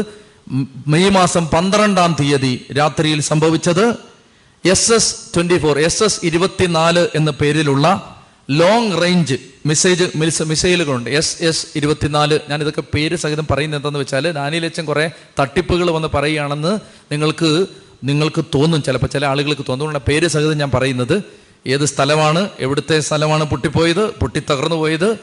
എസ് എസ് ഇരുപത്തിനാല് എന്ന പേരുള്ള ദീർഘദൂര മിസൈലുകൾ അത് വിക്ഷേപിക്കുന്നതിന് തയ്യാറാക്കിയിരിക്കുന്ന റോക്കറ്റുകൾ, ആ റോക്കറ്റിൽ ഏതാണ്ട് പത്തോളം ആണവ ബോംബ്, പത്തോളം ന്യൂക്ലിയർ ബോംബ് ഒരു മിസൈലിനകത്ത് വെക്കാം. അങ്ങനെ ഒരു ന്യൂക്ലിയർ ബോംബ് തന്നെ മതി. പത്ത് ന്യൂക്ലിയർ ബോംബോളം സംവഹിക്കാൻ ശേഷിയുള്ള എസ് എസ് ട്വന്റി ഫോർ എന്ന പേരുള്ള ദീർഘദൂര മിസൈൽ ശേഖരങ്ങൾക്ക് റോക്കറ്റ് മോട്ടോറുകൾ സപ്ലൈ ചെയ്യാൻ വേണ്ടി ഉണ്ടാക്കി ഉണ്ടാ അങ്ങനെ ആ മോട്ടോറുകൾ സപ്ലൈ ചെയ്തുകൊണ്ടിരിക്കുന്ന ആ ഫാക്ടറി മെയ് മാസം പന്ത്രണ്ടാം തീയതി കത്തിപ്പോയി. ലോകത്തെ ചുട്ടരിക്കാൻ വേണ്ടി സോവിയറ്റ് യൂണിയൻ സംഭരിച്ചു വെച്ചിരുന്ന ആണവ ശേഖരങ്ങൾ മുഴുവൻ കത്തിപ്പോവാണ്. ആയിരത്തി തൊള്ളായിരത്തി എൺപത്തി ഒമ്പതിൽ ബെർലിൻ മതിൽ തകർന്നു വീണു. ഞാൻ ചരിത്രത്തിലേക്ക് പോകുന്നില്ല. ബെർലിൻ മതിൽ മതിൽ തകർന്നു വീണു. സോവിയറ്റ് യൂണിയൻ പല രാജ്യങ്ങൾ ചേർന്നതായിരുന്നു. ആ രാജ്യങ്ങളെല്ലാം സ്വാതന്ത്ര്യം പ്രഖ്യാപിച്ചു. ആയിരത്തി തൊള്ളായിരത്തി തൊണ്ണൂറ്റി ഒന്നാവുമ്പോഴേക്കും സോവിയറ്റ് യൂണിയൻ തകർന്ന് പല രാജ്യങ്ങളായിട്ട് മാറി. പ്രിയപ്പെട്ട സഹോദരങ്ങളെ, പിന്നീട് റഷ്യ എന്ന് പറയുന്നത്, സോവിയറ്റ് യൂണിയൻ എന്ന് പറയുന്നത് ഒരു ലോകത്തെ പേടിപ്പിക്കുന്ന രാജ്യമല്ലാതായിട്ട് മാറി. എന്ത് സംഭവിച്ചു? മാതാവിൻ്റെ വിമല ഹൃദയത്തിൽ പ്രതിഷ്ഠിച്ച് പ്രാർത്ഥിച്ചപ്പോൾ അത്ഭുതം തുടങ്ങി, പിശാച് തകരാൻ തുടങ്ങി. ചൊല്ലി പറഞ്ഞേ ഹല്ലേലൂയ, ചൊല്ലി പറഞ്ഞേ ഹല്ലേലൂയ, ചൊല്ലി പറഞ്ഞേ ഹല്ലേലൂയ. എന്നിട്ട് എന്തിനു പറയുന്നതെന്നറിയാമോ പ്രിയപ്പെട്ട മക്കളെ? പരിശുദ്ധ അമ്മയോട് ചേർന്ന് ജപമാല ചൊല്ലുമ്പോൾ, അമ്മയോട് ചേർന്ന് പ്രാർത്ഥിക്കുമ്പോൾ നമ്മുടെ കുടുംബത്തെ തകർക്കാൻ പിശാചൊരുക്കുന്ന കെണികൾ തകർന്നു പോകും. നിങ്ങളുടെ കുടുംബത്തിൽ അപകടം, ആത്മഹത്യ, കൊലപാതകങ്ങൾ, നിങ്ങൾക്ക് സങ്കടം വരുത്തുന്ന, നിങ്ങൾ ചിന്തിക്കുന്ന, നിങ്ങളുടെ മനസ്സിൽ പോലും ചിന്തിച്ചിട്ടില്ലാത്തത്ര ദുരിതം നിറഞ്ഞ സംഭവങ്ങൾ നിങ്ങളുടെ കുടുംബത്തിനെതിരെ ആഞ്ഞടിക്കാൻ പിശാച് കെണികൾ ഒരുക്കുമ്പോൾ നിങ്ങൾ ജപമാല ചൊല്ലി പ്രാർത്ഥിച്ചോളുക. നിങ്ങൾക്ക് ചുറ്റും കോട്ട ഉയർന്നിരിക്കും. ചൊല്ലി പറഞ്ഞേ ഹല്ലേലൂയാ, ഹല്ലേലൂയാ, ഹല്ലേലൂയാ. പ്രിയപ്പെട്ട സഹോദരങ്ങളെ, ഇതിലെ ചരിത്രത്തിൽ, ഞാൻ അതുകൊണ്ടാണ് ചരിത്രത്തിലെ സംഭവങ്ങളെടുത്ത് കൃത്യ സംഭവങ്ങൾ സഹിതം പറയുന്നത്. കാരണം ഇതെല്ലാം നമ്മൾ കഴിഞ്ഞ രണ്ടായിരം വർഷത്തെ തിരുസഭയുടെ ചരിത്രത്തിൽ കാണുന്ന കാര്യം. അതുകൊണ്ടാണ് പിശാചിന് മാതാവിനോട് ഇത്ര കലി. അതുകൊണ്ടാണ് പിശാച് മാതാവ് മുട്ടത്തോടാണ്. മാതാവിനെ ആക്ഷേപിക്കാൻ വേണ്ടി കഴിഞ്ഞ ദിവസം ഒരാൾ പറഞ്ഞു, തെരുവിൽ നിന്നൊരാൾ പ്രസംഗിക്കുന്നു. വെളിപാട് പുസ്തകം പതിനേഴാം അധ്യായത്തിൽ പറയുന്ന മഹാബാബിലോൺ എന്ന് പറയുന്ന മഹാവേശ്യ പരിശുദ്ധ കന്യകാമറിയാണെന്ന് മൈക്ക് വെച്ച് പ്രസംഗിക്കുന്നു. പ്രിയപ്പെട്ട സഹോദരങ്ങളെ, എന്തിനാ അങ്ങനെ പ്രസംഗം? ഞാനിത് അതുപോലെ തന്നെ പറഞ്ഞതിൻ്റെ കാരണം, ഇങ്ങനെ പ്രസംഗിക്കുന്നു. അങ്ങനെ പ്രസംഗിക്കുന്ന ആ അതിൻ്റെ കാരണം അതിൻ്റെ കാരണം ഇത്രയേ ഉള്ളൂ, പിശാചിന് ഭയങ്കര കലിയാണ്. മാതാവ് ഇറങ്ങുന്നിടത്ത് മാനസാന്തരം ഉണ്ടാവും. മാതാവ് ഇറങ്ങുന്നിടത്ത് യേശുവിലേക്ക് ജനം കൂട്ടത്തോടെ വരും. മാതാവ് ഇറങ്ങുന്നിടത്ത് ലോക ചരിത്രത്തിൽ മഹാസംഭവങ്ങൾ നടക്കും. ഇതാണ് ചരിത്രത്തെ നമ്മൾ കാണുന്നത്. അതുകൊണ്ട് പ്രിയപ്പെട്ട മക്കളെ, എനിക്ക് നിങ്ങൾക്ക് നിങ്ങൾക്ക് വലിയ സന്തോഷമാണ്, നിങ്ങൾക്ക് വലിയ ഒരു വലിയ അനുഗ്രഹമാണ് ദൈവം തന്നിരിക്കുന്നത്. പരിശുദ്ധ കന്യകാമറിയത്തിൻ്റെ മധ്യസ്ഥത്തിൽ യേശുവിനെ ആരാധിക്കാനും പിതാവായ ദൈവത്തിനെ ആരാധിക്കാനും ദൈവം തന്നിരിക്കുന്ന ഈ ആലയം. ചൊല്ലി പറഞ്ഞേ ഹല്ലേലൂയ, ചൊല്ലി പറഞ്ഞേ ഹല്ലേലൂയ, ഹല്ലേലൂയ, ഹല്ലേലൂയ, ഹല്ലേലൂയ. അതുകൊണ്ട് ഇവിടെ ഇരിക്കുന്ന ആരെങ്കിലും ജപമാല പ്രാർത്ഥന മുടങ്ങിയവരെ നിർത്തിവെച്ചവർ, പ്രിയപ്പെട്ട മക്കളെ, ഞാൻ നിങ്ങളോട് പറയാം. എനിക്ക് ഞാൻ ഇടയ്ക്ക് ഒരു ഒരു ഒരു ഒരു കാര്യം പറയാം പറഞ്ഞോട്ടെ. എനിക്ക് എൻ്റെ മനസ്സിലേക്ക് വരുന്നതുകൊണ്ട് ഞാൻ പറയുകയാണ്. അതായത്, ചില പ്രത്യേക തിന്മകൾ ചെയ്ത ആളുകൾക്ക് ജപമാല ചൊല്ലാൻ പറ്റില്ല. ഞാനിത് നിങ്ങൾക്കൊരു അറിവിന് വേണ്ടി ഞാൻ പറയുന്നതാണ്, അത് അനുഭവത്തിൻ്റെ വെളിച്ചത്തിലും പറയുന്നതാണ്. അതായത്, ചില പ്രത്യേക, ഞാൻ പാപങ്ങൾ ഏതാണെന്ന് പറയുന്നില്ല, ആ പാപങ്ങളിൽ പെട്ടുപോയ ആളുകൾക്ക് ജപമാല ചൊല്ലാൻ ബുദ്ധിമുട്ടായിരിക്കും. അപ്പം അതുകൊണ്ട് പാപങ്ങൾ ഏറ്റുപറഞ്ഞ് കുമ്പസാരിച്ച്, ഇതെന്തുകൊണ്ടെന്നറിയാം, എന്നോട് എന്നോട് എന്നോട് സ്നേഹമുള്ള ആളുകൾ എന്നോട് പറയുന്നുണ്ടായിരുന്നു. അതായത്, മാതാവിനെക്കുറിച്ച് പറ, മാതാവിനെക്കുറിച്ച് പറ. അത് ശരിക്കും നല്ല മാതാവിനെക്കുറിച്ച് നിങ്ങളോട് പറയാൻ ആഗ്രഹമുള്ളത് കൊണ്ട് എന്നോട് പറയുന്നുണ്ടായിരുന്നു. പക്ഷെ എൻ്റെ ഉള്ളിൽ ദൈവം ഒരു പ്രചോദനം തരുന്നേ ഇല്ല. അപ്പം ഞാൻ നാളെ ആവട്ടെ, അടുത്ത ദിവസം ആവട്ടെ, ഇങ്ങനെ മാറ്റി വെച്ചുകൊണ്ടിരിക്കുകയായിരുന്നു. ഇന്നെന്താ സംഭവിച്ചേ? ഓടിച്ചിട്ട് പിടിച്ചാണെങ്കിലും ഇവിടെ ഉള്ളവരെയൊക്കെ നമ്മൾ കുമ്പസാരിപ്പിച്ചെന്ന്, തല്ലിയും അടിച്ചും പിടിച്ചുമൊക്കെ ആണെങ്കിലും ഇവിടെ വന്നവരെയെല്ലാം കുമ്പസാരിപ്പിച്ചു. പ്രിയപ്പെട്ട മക്കളെ, അതുകൊണ്ട് ഈ കുമ്പസാരം നടന്ന രാത്രിയിൽ ഈ കാര്യം മാതാവിൻ്റെ മാതാവിൻ്റെ ആ ആ രഹസ്യങ്ങൾ സ്വർഗം വെളിപ്പെടുത്തി തരികയാണ്. അതായത്, പാപം കിടക്കുന്നിടത്ത് ജപമാല ചൊല്ലാൻ പറ്റില്ല. അപ്പം അതുകൊണ്ട് രണ്ട് വഴിക്ക് ഇത് പ്രവർത്തിക്കും. ഒന്ന്, പാപം കിടന്ന ജപമാല ചൊല്ലാൻ പറ്റില്ല. രണ്ട്, ജപമാല ചൊല്ലിയാൽ പാപം വിട്ടുപോകും, പാപാസക്തി വിട്ടുപോകും, പാപം ചെയ്യാതിരിക്കാൻ പറ്റും. ചൊല്ലി പറഞ്ഞേ ഹല്ലേലൂയ, ചൊല്ലി പറഞ്ഞേ ഹല്ലേലൂയ, ഹല്ലേലൂയ, ഹല്ലേലൂയ. ഇനി മറ്റൊരു മരിയൻ പ്രത്യക്ഷീകരണമാണ്. റുവാണ്ടയിലെ കിബേഹോ എന്ന് പറയുന്ന ഗ്രാമത്തിൽ മേരി ക്ലെയർ എന്ന ഹോസ്റ്റലിൽ താമസിക്കുന്ന കൗമാരക്കാരിയായ ഒരു പെൺകുട്ടിക്കും അവളുടെ കൂട്ടുകാരികൾക്കും സഗദേശിയ എന്ന് പറയുന്ന ഒരു ആട്ടിടയൻ. ഈ ഇടയ ബാലൻ്റെ പ്രത്യേകത, ഈ മാതാവ് പ്രത്യക്ഷപ്പെട്ട പലപ്പോഴും നമ്മൾ ശ്രദ്ധിച്ചിട്ടുണ്ട്, ചിലപ്പോൾ അത് കർഷകരായിരിക്കും, ഇടയന്മാരായിരിക്കും, പാവപ്പെട്ട ആളുകളായിരിക്കും. അതിൻ്റെ കാരണം എന്തെന്നറിയാമോ? ഈ ബുദ്ധിയുടെ കെട്ട് അവർക്കില്ല. അവർ ബുദ്ധി കൊണ്ടൊന്നിനെയും വിലയിരുത്താൻ പോകത്തില്ല. മാതാവ് വന്നാൽ അവർ മാതാവ് ഒന്നെന്ന് പറയും. അല്ലാതെ ഇനി വേറെ വല്ലവരും ആണോ, അല്ലെങ്കിൽ ലൈറ്റ് അടിച്ചതാണോ, അല്ലെങ്കിൽ ഇങ്ങനെ വെളിച്ചം ഇങ്ങനെ വെളിയിൽ നിന്ന് വന്ന പെരുന്നാളിൻ്റെ ലൈറ്റ് വന്ന അങ്ങനെയൊന്നും പറഞ്ഞുകൊണ്ടിരിക്കത്തില്ല. മാതാവ് വന്നാൽ അവർ മാതാവ് ഒന്നെന്ന് പറയും. അതുകൊണ്ട് പാവപ്പെട്ട മനുഷ്യർ, പാവപ്പെട്ട മക്കള്, അവർ അവരെയാണ് ഈ പ്രത്യക്ഷി മാതാവ് പ്രത്യക്ഷപ്പെടുമ്പോൾ നിസാരരായ ആളുകളെ തിരഞ്ഞെടുക്കുന്നത്. ചൊല്ലി പറഞ്ഞേ ഹല്ലേലൂയ. പ്രിയപ്പെട്ട മക്കളെ, അങ്ങനെ ഈ കിബേഗോ എന്ന് പറയുന്ന ഗ്രാമത്തിലെ മേരി ക്ലെയർ എന്ന് പറയുന്ന കുസൃതി കുസൃതിക്കാരിയായ ഭയങ്കര നോട്ടിയായ ഒരു ഹോസ്റ്റലിൽ താമസിക്കുന്ന പെൺകുട്ടി അവളുടെ കൂട്ടുകാരികൾ സകദേശിയ എന്ന് പറയുന്ന ഇടയ ബാലൻ. ഈ ബാലൻ്റെ പ്രത്യേകത അവൻ ക്രിസ്ത്യാനി പോലുമല്ല, അവൻ ഏതോ ഒരു ഒരു ആദിവാസി ടൈപ്പ് ആളായിരുന്നു, അവൻ ക്രിസ്ത്യാനി പോലുമല്ല. അവനോടൊരു ദിവസം ഈശോ പ്രത്യക്ഷപ്പെട്ടിട്ട് അവനോട് പറയുകയാണ്, നിനക്കെൻ്റെ സന്ദേശം ലോകത്തെ അറിയിക്കാവോ. പിന്നീട് മാതാവ് വരികയാണ്, പരിശുദ്ധ അമ്മ പ്രത്യക്ഷപ്പെടുകയാണ്. ശ്രദ്ധിച്ചിരിക്കുക, കിബേഹോയിൽ മാതാവ് പ്രത്യക്ഷപ്പെട്ട് ആയിരത്തി തൊള്ളായിരത്തി എൺപത്തി ഒന്ന് മുതൽ മാതാവ് ഈ കുട്ടികളിലൂടെ റുവാണ്ടയിലെ ജനങ്ങളോട് പറഞ്ഞു, നിങ്ങൾ അനുതപിച്ച് കുമ്പസാരിച്ച് കർത്താവിലേക്ക് തിരിച്ചു വന്നില്ലെങ്കിൽ റുവാണ്ടയിലെ ഗ്രാ ഗ്രാമ നഗര വീഥികളിലൂടെ രക്തം ചാലുകീറി ഒഴുകും എന്ന് മാതാവ് സന്ദേശം നൽകി.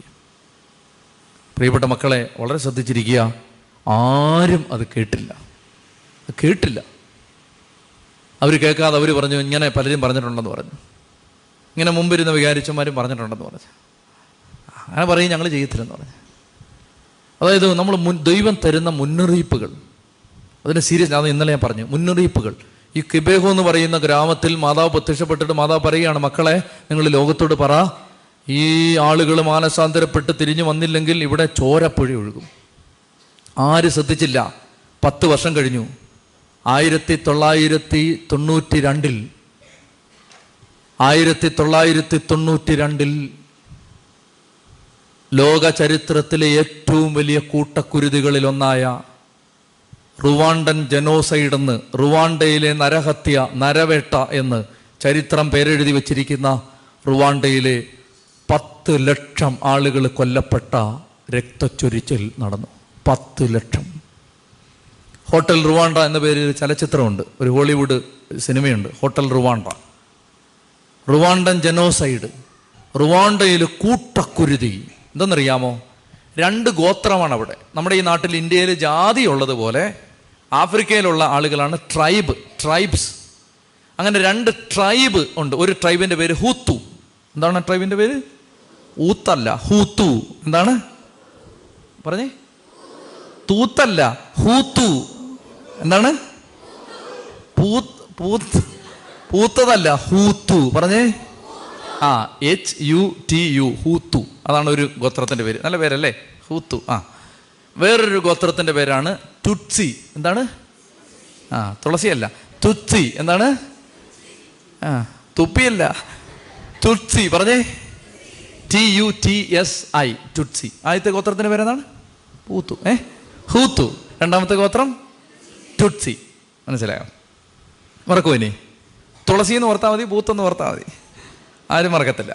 അപ്പോൾ ഒന്നാമത്തെ ഗോത്രം ഏതാണ്? ഹൂത്തു, മറ്റേത് തുട്സി. ആ, അപ്പോൾ ഈ രണ്ട് ഗോത്രം തമ്മിൽ ശത്രുതയാണ്. അങ്ങനെ ഇരിക്കുമ്പോഴാണ് ഹൂത്തു ഗോത്രത്തിൽപ്പെട്ട ആളാണ് അവിടുത്തെ പ്രധാനമന്ത്രി. ആ പ്രധാനമന്ത്രി കൊല്ലപ്പെട്ടു. കൊല്ലപ്പെട്ടപ്പോൾ തുട്സിക്കാരാണ് അദ്ദേഹത്തെ കൊന്നതെന്ന് ഹൂത്തു തീവ്രവാദികൾ അവിടുത്തെ റേഡിയോയിലൂടെ സംപ്രേഷണം ചെയ്തു. അവരല്ല കൊന്നത്, ഇത് റേഡിയോയിലൂടെ എല്ലാവരും അറിഞ്ഞിട്ട് ഹൂത്തു ഗോത്രത്തിൽപ്പെട്ട ആളുകൾ മാച്ചറ്റ് എന്ന് പറയുന്ന ഒരു ആയുധം, നമ്മുടെ നാട്ടിൽ അതിന് പരി പര പരിഭാഷ പറഞ്ഞാൽ ഗദ, ഗദ എന്ന് കേട്ടിട്ടുണ്ട്, ഗദ. ആ, ഓ ഓ ഗദ, അത് തന്നെ സംഭവം, മാച്ചറ്റ്. ഈ ഗദ എടുത്ത്, ഗദ പോലെ സാധനം, വാക്കത്തി പിന്നെടുത്ത്, പിന്നെ തോക്ക്, ഈ മൂന്ന് ആയുധങ്ങൾ കൊണ്ട് തുട്സികളുടെ വീട്ടിലേക്ക് കയറി. കോക്ക്രോച്ചസ് എന്ന് വിളിച്ചോണ്ടാണ് കയറുന്നത്, കോക്ക്രോച്ചസ് എന്ന് വിളിച്ചോണ്ടാണ് കയറുന്നത്. അങ്ങനെ കയറിയിട്ട് ഓരോ തുട്സികളെയും അവർ അടിച്ചും വെട്ടിയും വെടിവെച്ചും കൊന്നു. പത്ത് ലക്ഷം. ചിന്തിക്കാൻ പറ്റുമോ? പത്ത് ലക്ഷം പത്ത് ലക്ഷം ആളുകൾ കൊന്നു ആയിരത്തി തൊള്ളായിരത്തി തൊണ്ണൂറ്റി രണ്ടിൽ. പത്ത് ലക്ഷം ആളുകൾ കൊല്ലപ്പെട്ടു. ഇനി ഞാൻ പറയാൻ പോകുന്നത്, ഈ സംഭവത്തെക്കുറിച്ച് ഞാൻ ആദ്യമായിട്ട് വായിച്ചറിയുന്നത്, ഞാൻ ഒരിക്കൽ ഒരു വാർഷിക ധ്യാനം കൂടാൻ പോയി. ധ്യാനം കൂടാൻ പോയപ്പോൾ എനിക്ക് ആ ധ്യാനത്തിൻ്റെ പ്രസംഗം കേട്ടിട്ട്, ഇപ്പം ഞാൻ പ്രസംഗിക്കുന്നത് നിങ്ങളെ തൊടാത്തതുപോലെ എനിക്ക് ആ പ്രസംഗം എന്നെ തൊടുന്നതേ ഇല്ല. ഞാനിങ്ങനെ വെറുതെ ഇരിക്കുകയാണ്, എൻ്റെ ആത്മാവിൽ അത് തൊടുന്നില്ല. അപ്പം ഞാൻ വെറുതെ ഇരുന്ന് ഇങ്ങനെ കേട്ടുകൊണ്ടിരിക്കുകയാണ്. അപ്പം ഞാൻ ഒരു ദിവസം കഴിഞ്ഞു, രണ്ട് ദിവസം കഴിഞ്ഞു, ആ ഒരു ദൈവമേ വന്നത് വെറുതെ ആയിപ്പോയല്ലോ. അപ്പോഴാണ് ഞാൻ ഒരു കാര്യം ഓർത്തത്. ഞാൻ കോളേജിൽ നിന്ന് കോളേജിൽ നിന്നായി ധ്യാനം കൂടാൻ പോയത്. കോളേജിൽ നിന്ന് പോകുമ്പോൾ പ്രിൻസിപ്പൽ അച്ഛൻ എനിക്കൊരു പുസ്തകം തന്നിരുന്നു രണ്ട് ദിവസം മുമ്പ്. എന്നിട്ട് പറഞ്ഞു, നല്ല പുസ്തകമാണ് അച്ഛൻ വായിക്കാൻ പറഞ്ഞ് തന്നിരുന്നു. അപ്പം ഞാൻ ഓർത്ത് ആ പുസ്തകം കയ്യിൽ പോകണ്ടല്ലോ, അതെടുത്ത് വായിക്കാമെന്ന് വിചാരിച്ച് ഞാൻ അതെടുത്ത് വായിക്കാൻ തുടങ്ങി. പ്രിയപ്പെട്ട സഹോദരങ്ങളെ, പത്ത് വാർഷിക ധ്യാനം കൂടിയാൽ കിട്ടുന്നത് കൂടുതൽ അഭിഷേകം ആ പുസ്തകം വായിച്ചെനിക്ക് കിട്ടി. ആ ധ്യാനം കഴിഞ്ഞ് ഞാൻ ആത്മാവിൽ നിറഞ്ഞാണ് തിരിച്ചു വരുന്നത്. അതിന് കാരണം ഈ പുസ്തകമാണ്. ആ പുസ്തകത്തിൻ്റെ പേരാണ് left to tell. Left to tell, പറയാൻ ബാക്കി നിന്നത്, അല്ലെ പറയാനായി അവശേഷിച്ചത്, അങ്ങനെ വേണമെങ്കിലും പറയാം. ശ്രദ്ധിക്കും, ലെഫ്റ്റ് ടു ടെൽ. ഇത് എഴുതിയിരിക്കുന്നത് ഇമ്മാക്കുലി ഇല്ലി ബഗീസ എന്ന് പറയുന്നൊരു സ്ത്രീയാണ്. എന്താന്ന് ആ പല്ലിയും പൂച്ചയൊന്നുമല്ല. ഇമ്മാക്കുലി ഇല്ലി, പേരൊന്നും നിങ്ങൾ ഓർക്കണ്ട. ഇമ്മാക്കുലി ഇല്ലി ബഗീസ എന്ന് പറഞ്ഞേ. ആ വല്ലപ്പോഴും പല്ല് കേൾക്കുകയും നാക്ക് ഓടിക്കുകയൊക്കെ ചെയ്യണം. ഇമ്മാക്കുലി ഇല്ലി ബഗീസ. എന്താണ് പേര്? ആഹാ, പഠിച്ചല്ലോ. പിന്നെന്താണ് അഞ്ച് തോറ്റുപോയത്, ഇത്രയും ബുദ്ധി ഉണ്ടായിട്ട്. ശ്രദ്ധിച്ചേ. അപ്പോൾ ഇങ്ങോട്ട് നോക്കിയേ, ഇമ്മാക്കുലി എല്ലി ബഗീസ എന്ന് പറയുന്ന ആ പെൺകുട്ടി, അവളാണ് ഇത് എഴുതിയിരിക്കുന്നത്. ഞാൻ ഇനി അവളുടെ ജീവിതം പറയാം. ഇപ്പം നിങ്ങൾക്ക് പശ്ചാത്തലം പിടികിട്ടി. സ്ഥലം ഏതാണ്? റുവാണ്ട. ഗ്രാമം കിബേഹോ. സമയം ആയിരത്തി തൊള്ളായിരത്തി തൊണ്ണൂറ്റി രണ്ട്. സംഭവം, പശ്ചാത്തലം, തുട്സികളും ഹൂത്തുകളും തമ്മിൽ യുദ്ധം. പത്ത് ലക്ഷം തുട്സികളെ ഹൂത്തുക്കാർ കൊന്നൊടുക്കാൻ തുടങ്ങിയ ആ രാത്രി. ഇനി ശ്രദ്ധിച്ചിരിക്കുക. ആ രാത്രിയിൽ ഒരു വീട്ടിൽ വൈകുന്നേരം അപ്പനും അമ്മയും നാല് മക്കളും കൂടി ഇരുന്ന് കൊന്തചൊല്ലുകയാണ്. കൊന്തചൊല്ലുന്ന സമയത്ത് അപ്പൻ കരയുന്നുണ്ട്. മക്കൾക്ക് മനസ്സിലാവുന്നില്ല അപ്പൻ എന്തിനാ കരയുന്നതെന്ന്. അത് കഴിഞ്ഞ് എല്ലാവരും കൂടെ ഭക്ഷണം കഴിച്ചു. ഭക്ഷണം കഴിക്കുമ്പോഴും അപ്പൻ ഏങ്ങലടിച്ച് ഏങ്ങലടിച്ച് കരയുകയാണ്. ആർക്കും മനസ്സിലാവുന്നില്ല അപ്പൻ എന്തിനാ കരയുന്നതെന്ന്. ഭക്ഷണവും കഴിച്ചു കഴിഞ്ഞ് പാത്രം എല്ലാം കഴുകി കൈയെല്ലാം കഴുകി എല്ലാവരും ഒരുമിച്ച് നിന്നിട്ട് ചേർത്ത് പിടിച്ചിട്ട് അപ്പൻ പറഞ്ഞു, ഇനി ഇങ്ങനെ ഇതുപോലെ നമ്മൾ ഒരുമിച്ച് നിൽക്കുമോ, അങ്ങനെ ഒരു രാത്രി ഉണ്ടാകുമോ എന്ന് നമുക്ക് അറിഞ്ഞുകൂടാ. കാരണം നരവേട്ട തുടങ്ങിക്കഴിഞ്ഞു. ഹൂത്തുക്കാർ ഓരോ വീട്ടിലും കയറി തുടങ്ങി. നമ്മൾ ടുട്സി ഗോത്രത്തിൽപ്പെട്ടവരാണ്, നമ്മളെ എല്ലാവരെയും അവർ കൊല്ലും. അത് അവിടുന്ന് നിലവിളി കേട്ടു തുടങ്ങി. ഞാൻ നിങ്ങളെ ഒന്നും അറിയിക്കാതെ വെച്ചിരുന്നാണ്. ഇതാ നമ്മുടെ ഗ്രാമത്തിലെ അനേക ആളുകൾ കൊല്ലപ്പെട്ട് കഴിഞ്ഞു. അവരിതാ വന്നുകൊണ്ടിരിക്കുകയാണ്. അവരിങ്ങനെ നമ്മളെ കൊന്നൊടുക്കാനുള്ള മഹാക്രോധത്തോടെ ആഞ്ഞെടുക്കുകയാണ്. അപ്പം പറഞ്ഞു, അതുകൊണ്ട് ഭാര്യയും ഭർത്താവും അപ്പനും അമ്മയും മക്കളും ഇവിടെ പ്രാർത്ഥിച്ച് കാത്തിരുന്ന് മരണത്തെ നേരിടും. പക്ഷേ ഇമ്മാക്കുലി, ഇമ്മാക്കുലി മകളാണ്, ഇമ്മാക്കുലി ഞങ്ങൾക്കൊരു കാര്യം നിന്നോട് നിന്നോട് പറയാനുണ്ട്. പ്രായപൂർത്തിയായ ഒരു പെൺകുട്ടിയെ ഒരു വീട്ടിൽ കണ്ടാൽ ആ നരാധവന്മാർ ആദ്യം ചെയ്യുന്നത് ആ പെൺകുട്ടിയെ മാതാപിതാക്കളുടെ കൺമുമ്പിലിട്ട് മാനഭംഗപ്പെടുത്തും, എന്നിട്ട് അവരെയും കൊല്ലും. ഇരുപത്തിരണ്ടുകാരിയായ മകളെ, നിന്നെ അങ്ങനെ അപമാനിക്കുന്നത് കണ്ടു നിൽക്കാൻ ഞങ്ങൾക്ക് പറ്റില്ലാത്തത് കൊണ്ട് മോളെ, അപ്പനൊരു പേപ്പർ എടുത്ത് അതിനകത്തൊരു അഡ്രസ്സ് എഴുതി, ഇത് ഹൂത്തു ഗോത്രത്തിൽപ്പെട്ട എൻ്റെ സ്നേഹിതൻ്റെ പേരും അഡ്രസ്സുമാണ്.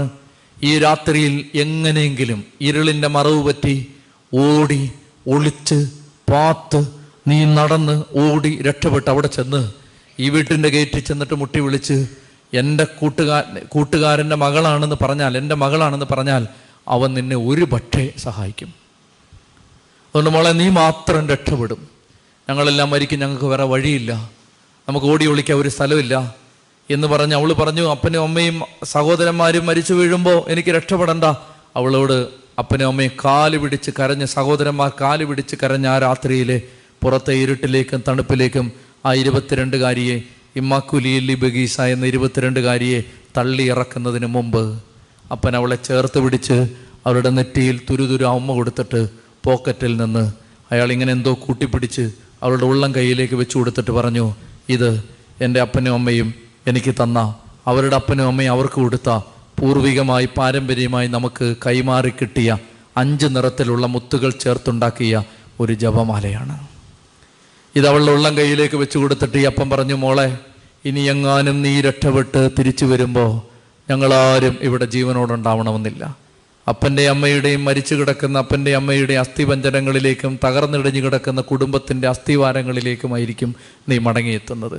അങ്ങനെ മടങ്ങിയെത്തുമ്പോൾ തോരാത്ത കണ്ണുനീരുമായി ശിഷ്ടകാലം നിരാശയിലും ബാധ്യതയിലും ദുരിത ദുഃഖങ്ങളിലും നീറി നീറി ജീവിക്കാതിരിക്കാൻ നിനക്ക് ഈ ഭൂമിയിൽ ജീവിച്ചിരിക്കാൻ നിന്നെ സഹായിക്കാൻ പറ്റുന്ന ഒരായുധമാണ് മോളെ ഇത്, അപ്പന് നിനക്ക് തരാൻ ഇതേ ഉള്ളൂ എന്ന് പറഞ്ഞ് അവളുടെ ഉള്ളം കൈയിലേക്ക് ഈ ജപമാല വെച്ചു കൊടുത്തിട്ട് അവളെ ഇരുട്ടിലേക്ക് തള്ളിയിറക്കി വിട്ടു. ഇമ്മക്കുലി ഓടി പ്രാന്ത് പിടിച്ചോടി ഈ വീടിൻ്റെ വാതിക്കലെത്തി. ഗേറ്റ് തള്ളി തുറന്നകത്ത് കയറി വാതിൽ മുട്ടി വിളിക്കുമ്പോൾ ഇയാൾ കഥക് തുറന്ന് നോക്കുമ്പോൾ ശത്രു ഗോത്രത്തിൽപ്പെട്ട ഒരു പെൺകുട്ടി. അയാൾ പറഞ്ഞു ഇറങ്ങടി പുറത്തെന്ന് പറയുമ്പോൾ അവൾ പറഞ്ഞു ഞാൻ ഇന്ന ആളുടെ മകളാണ് ഈ എഴുത്ത് കാണിച്ചു കൊടുത്തത്.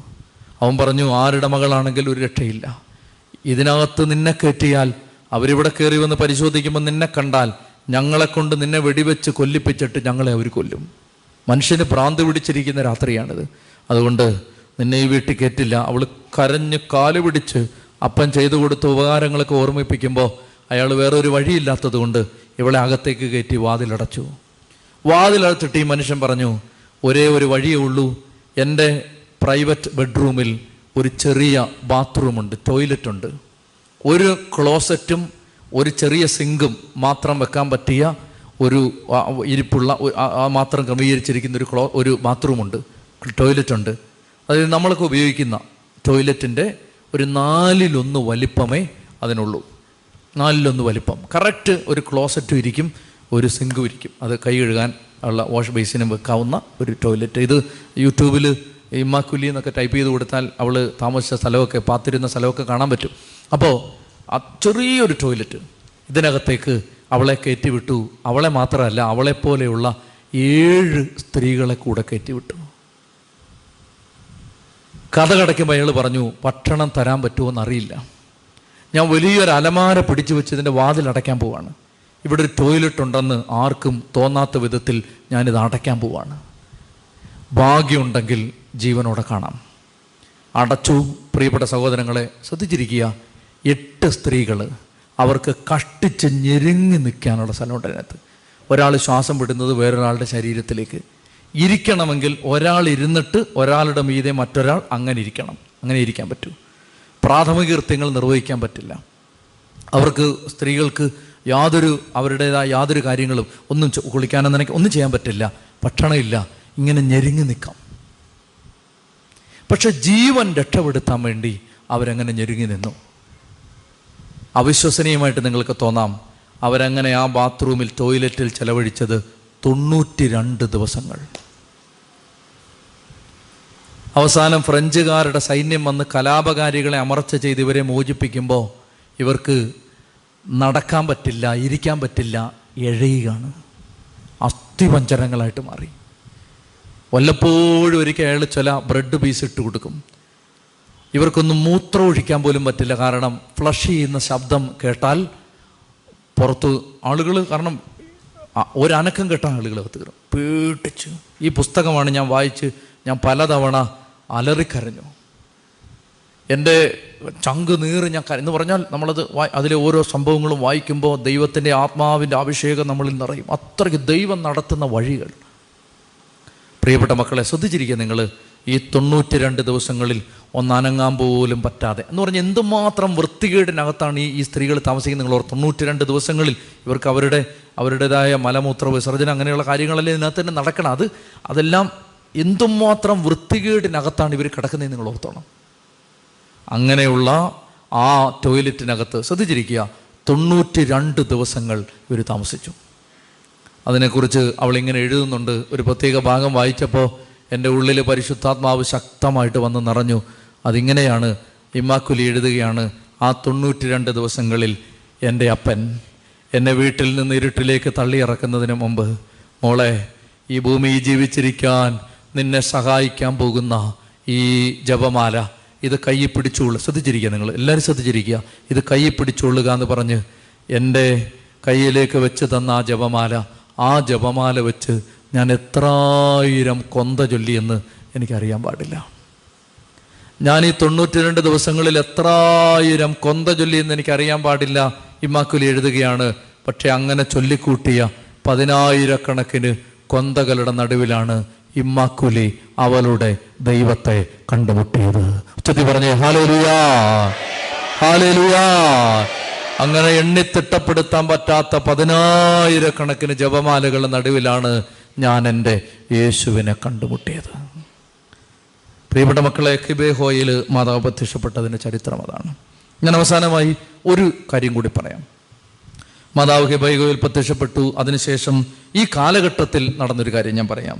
നൈജീരിയയിലെ മൈദുഗൂരി എന്ന് പറയുന്ന ഒരു രൂപത, ആ രൂപതയിലെ ഒലിവർ ഡാഷ് ഡോം എന്ന് പറയുന്ന പേരൊന്നും കേട്ട് നിങ്ങൾ ചിരിക്കാം. ഒലിവർ ഡാഷ് ഡോം എന്നാണ് പിതാവിൻ്റെ പേര്, മെത്രാൻ്റെ പേരാണ്. നമ്മുടെ പിതാവ് ക്ലീമീസ് പിതാവ് എന്നൊക്കെ പറയുന്ന പോലെ ഒലിവർ ഡാഷ് ഡോം എന്നാണ് അദ്ദേഹത്തിൻ്റെ പേര്. ആഫ്രിക്കക്കാരനായ മെത്രാനാണ്. എന്താണ് പിതാവിൻ്റെ പേര്?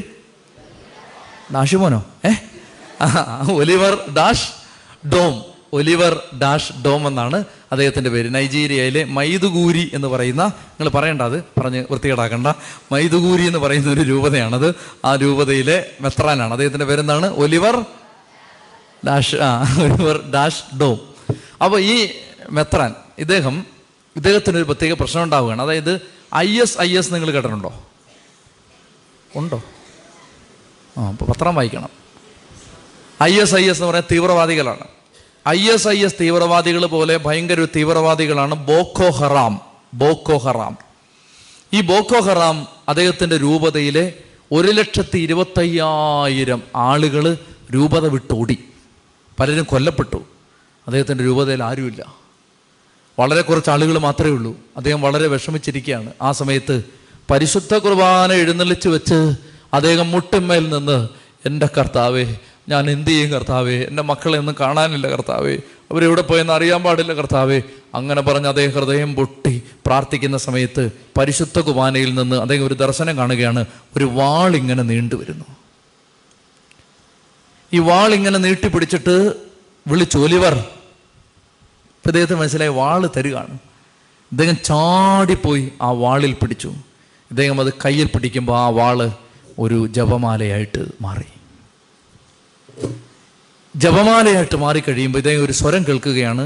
ഇത് സി എൻ എൻ എന്ന് പറയുന്ന ഇംഗ്ലീഷ് പത്രം റിപ്പോർട്ട് ചെയ്ത സംഭവമാണ് ഞാൻ പറയുന്നത്. അദ്ദേഹം ഇങ്ങനെ ഒരു സ്വരം കേൾക്കുകയാണ്. ഈ വാള് അദ്ദേഹം കൈ നീട്ടുമ്പോൾ അദ്ദേഹത്തിൻ്റെ കയ്യിലേക്ക് അത് വന്ന് വീണു. അത് ജപമാലയായി. ഈ ജപമാല കൈ പിടിക്കുമ്പോൾ അദ്ദേഹം ഇങ്ങനെ കേൾക്കുകയാണ്, Boko Haram is gone, Boko Haram is gone, Boko Haram പോയി. ഈ വാള് കൊടുത്തിട്ട് പറയുകയാണ് ബോക്കോ ഹറാം പോയി. അദ്ദേഹത്തിന് ദർശനത്തിൻ്റെ അർത്ഥം പിടികിട്ടി. അദ്ദേഹം അവശേഷിക്കുന്ന ആളുകളെ വിളിച്ചു കൂട്ടി.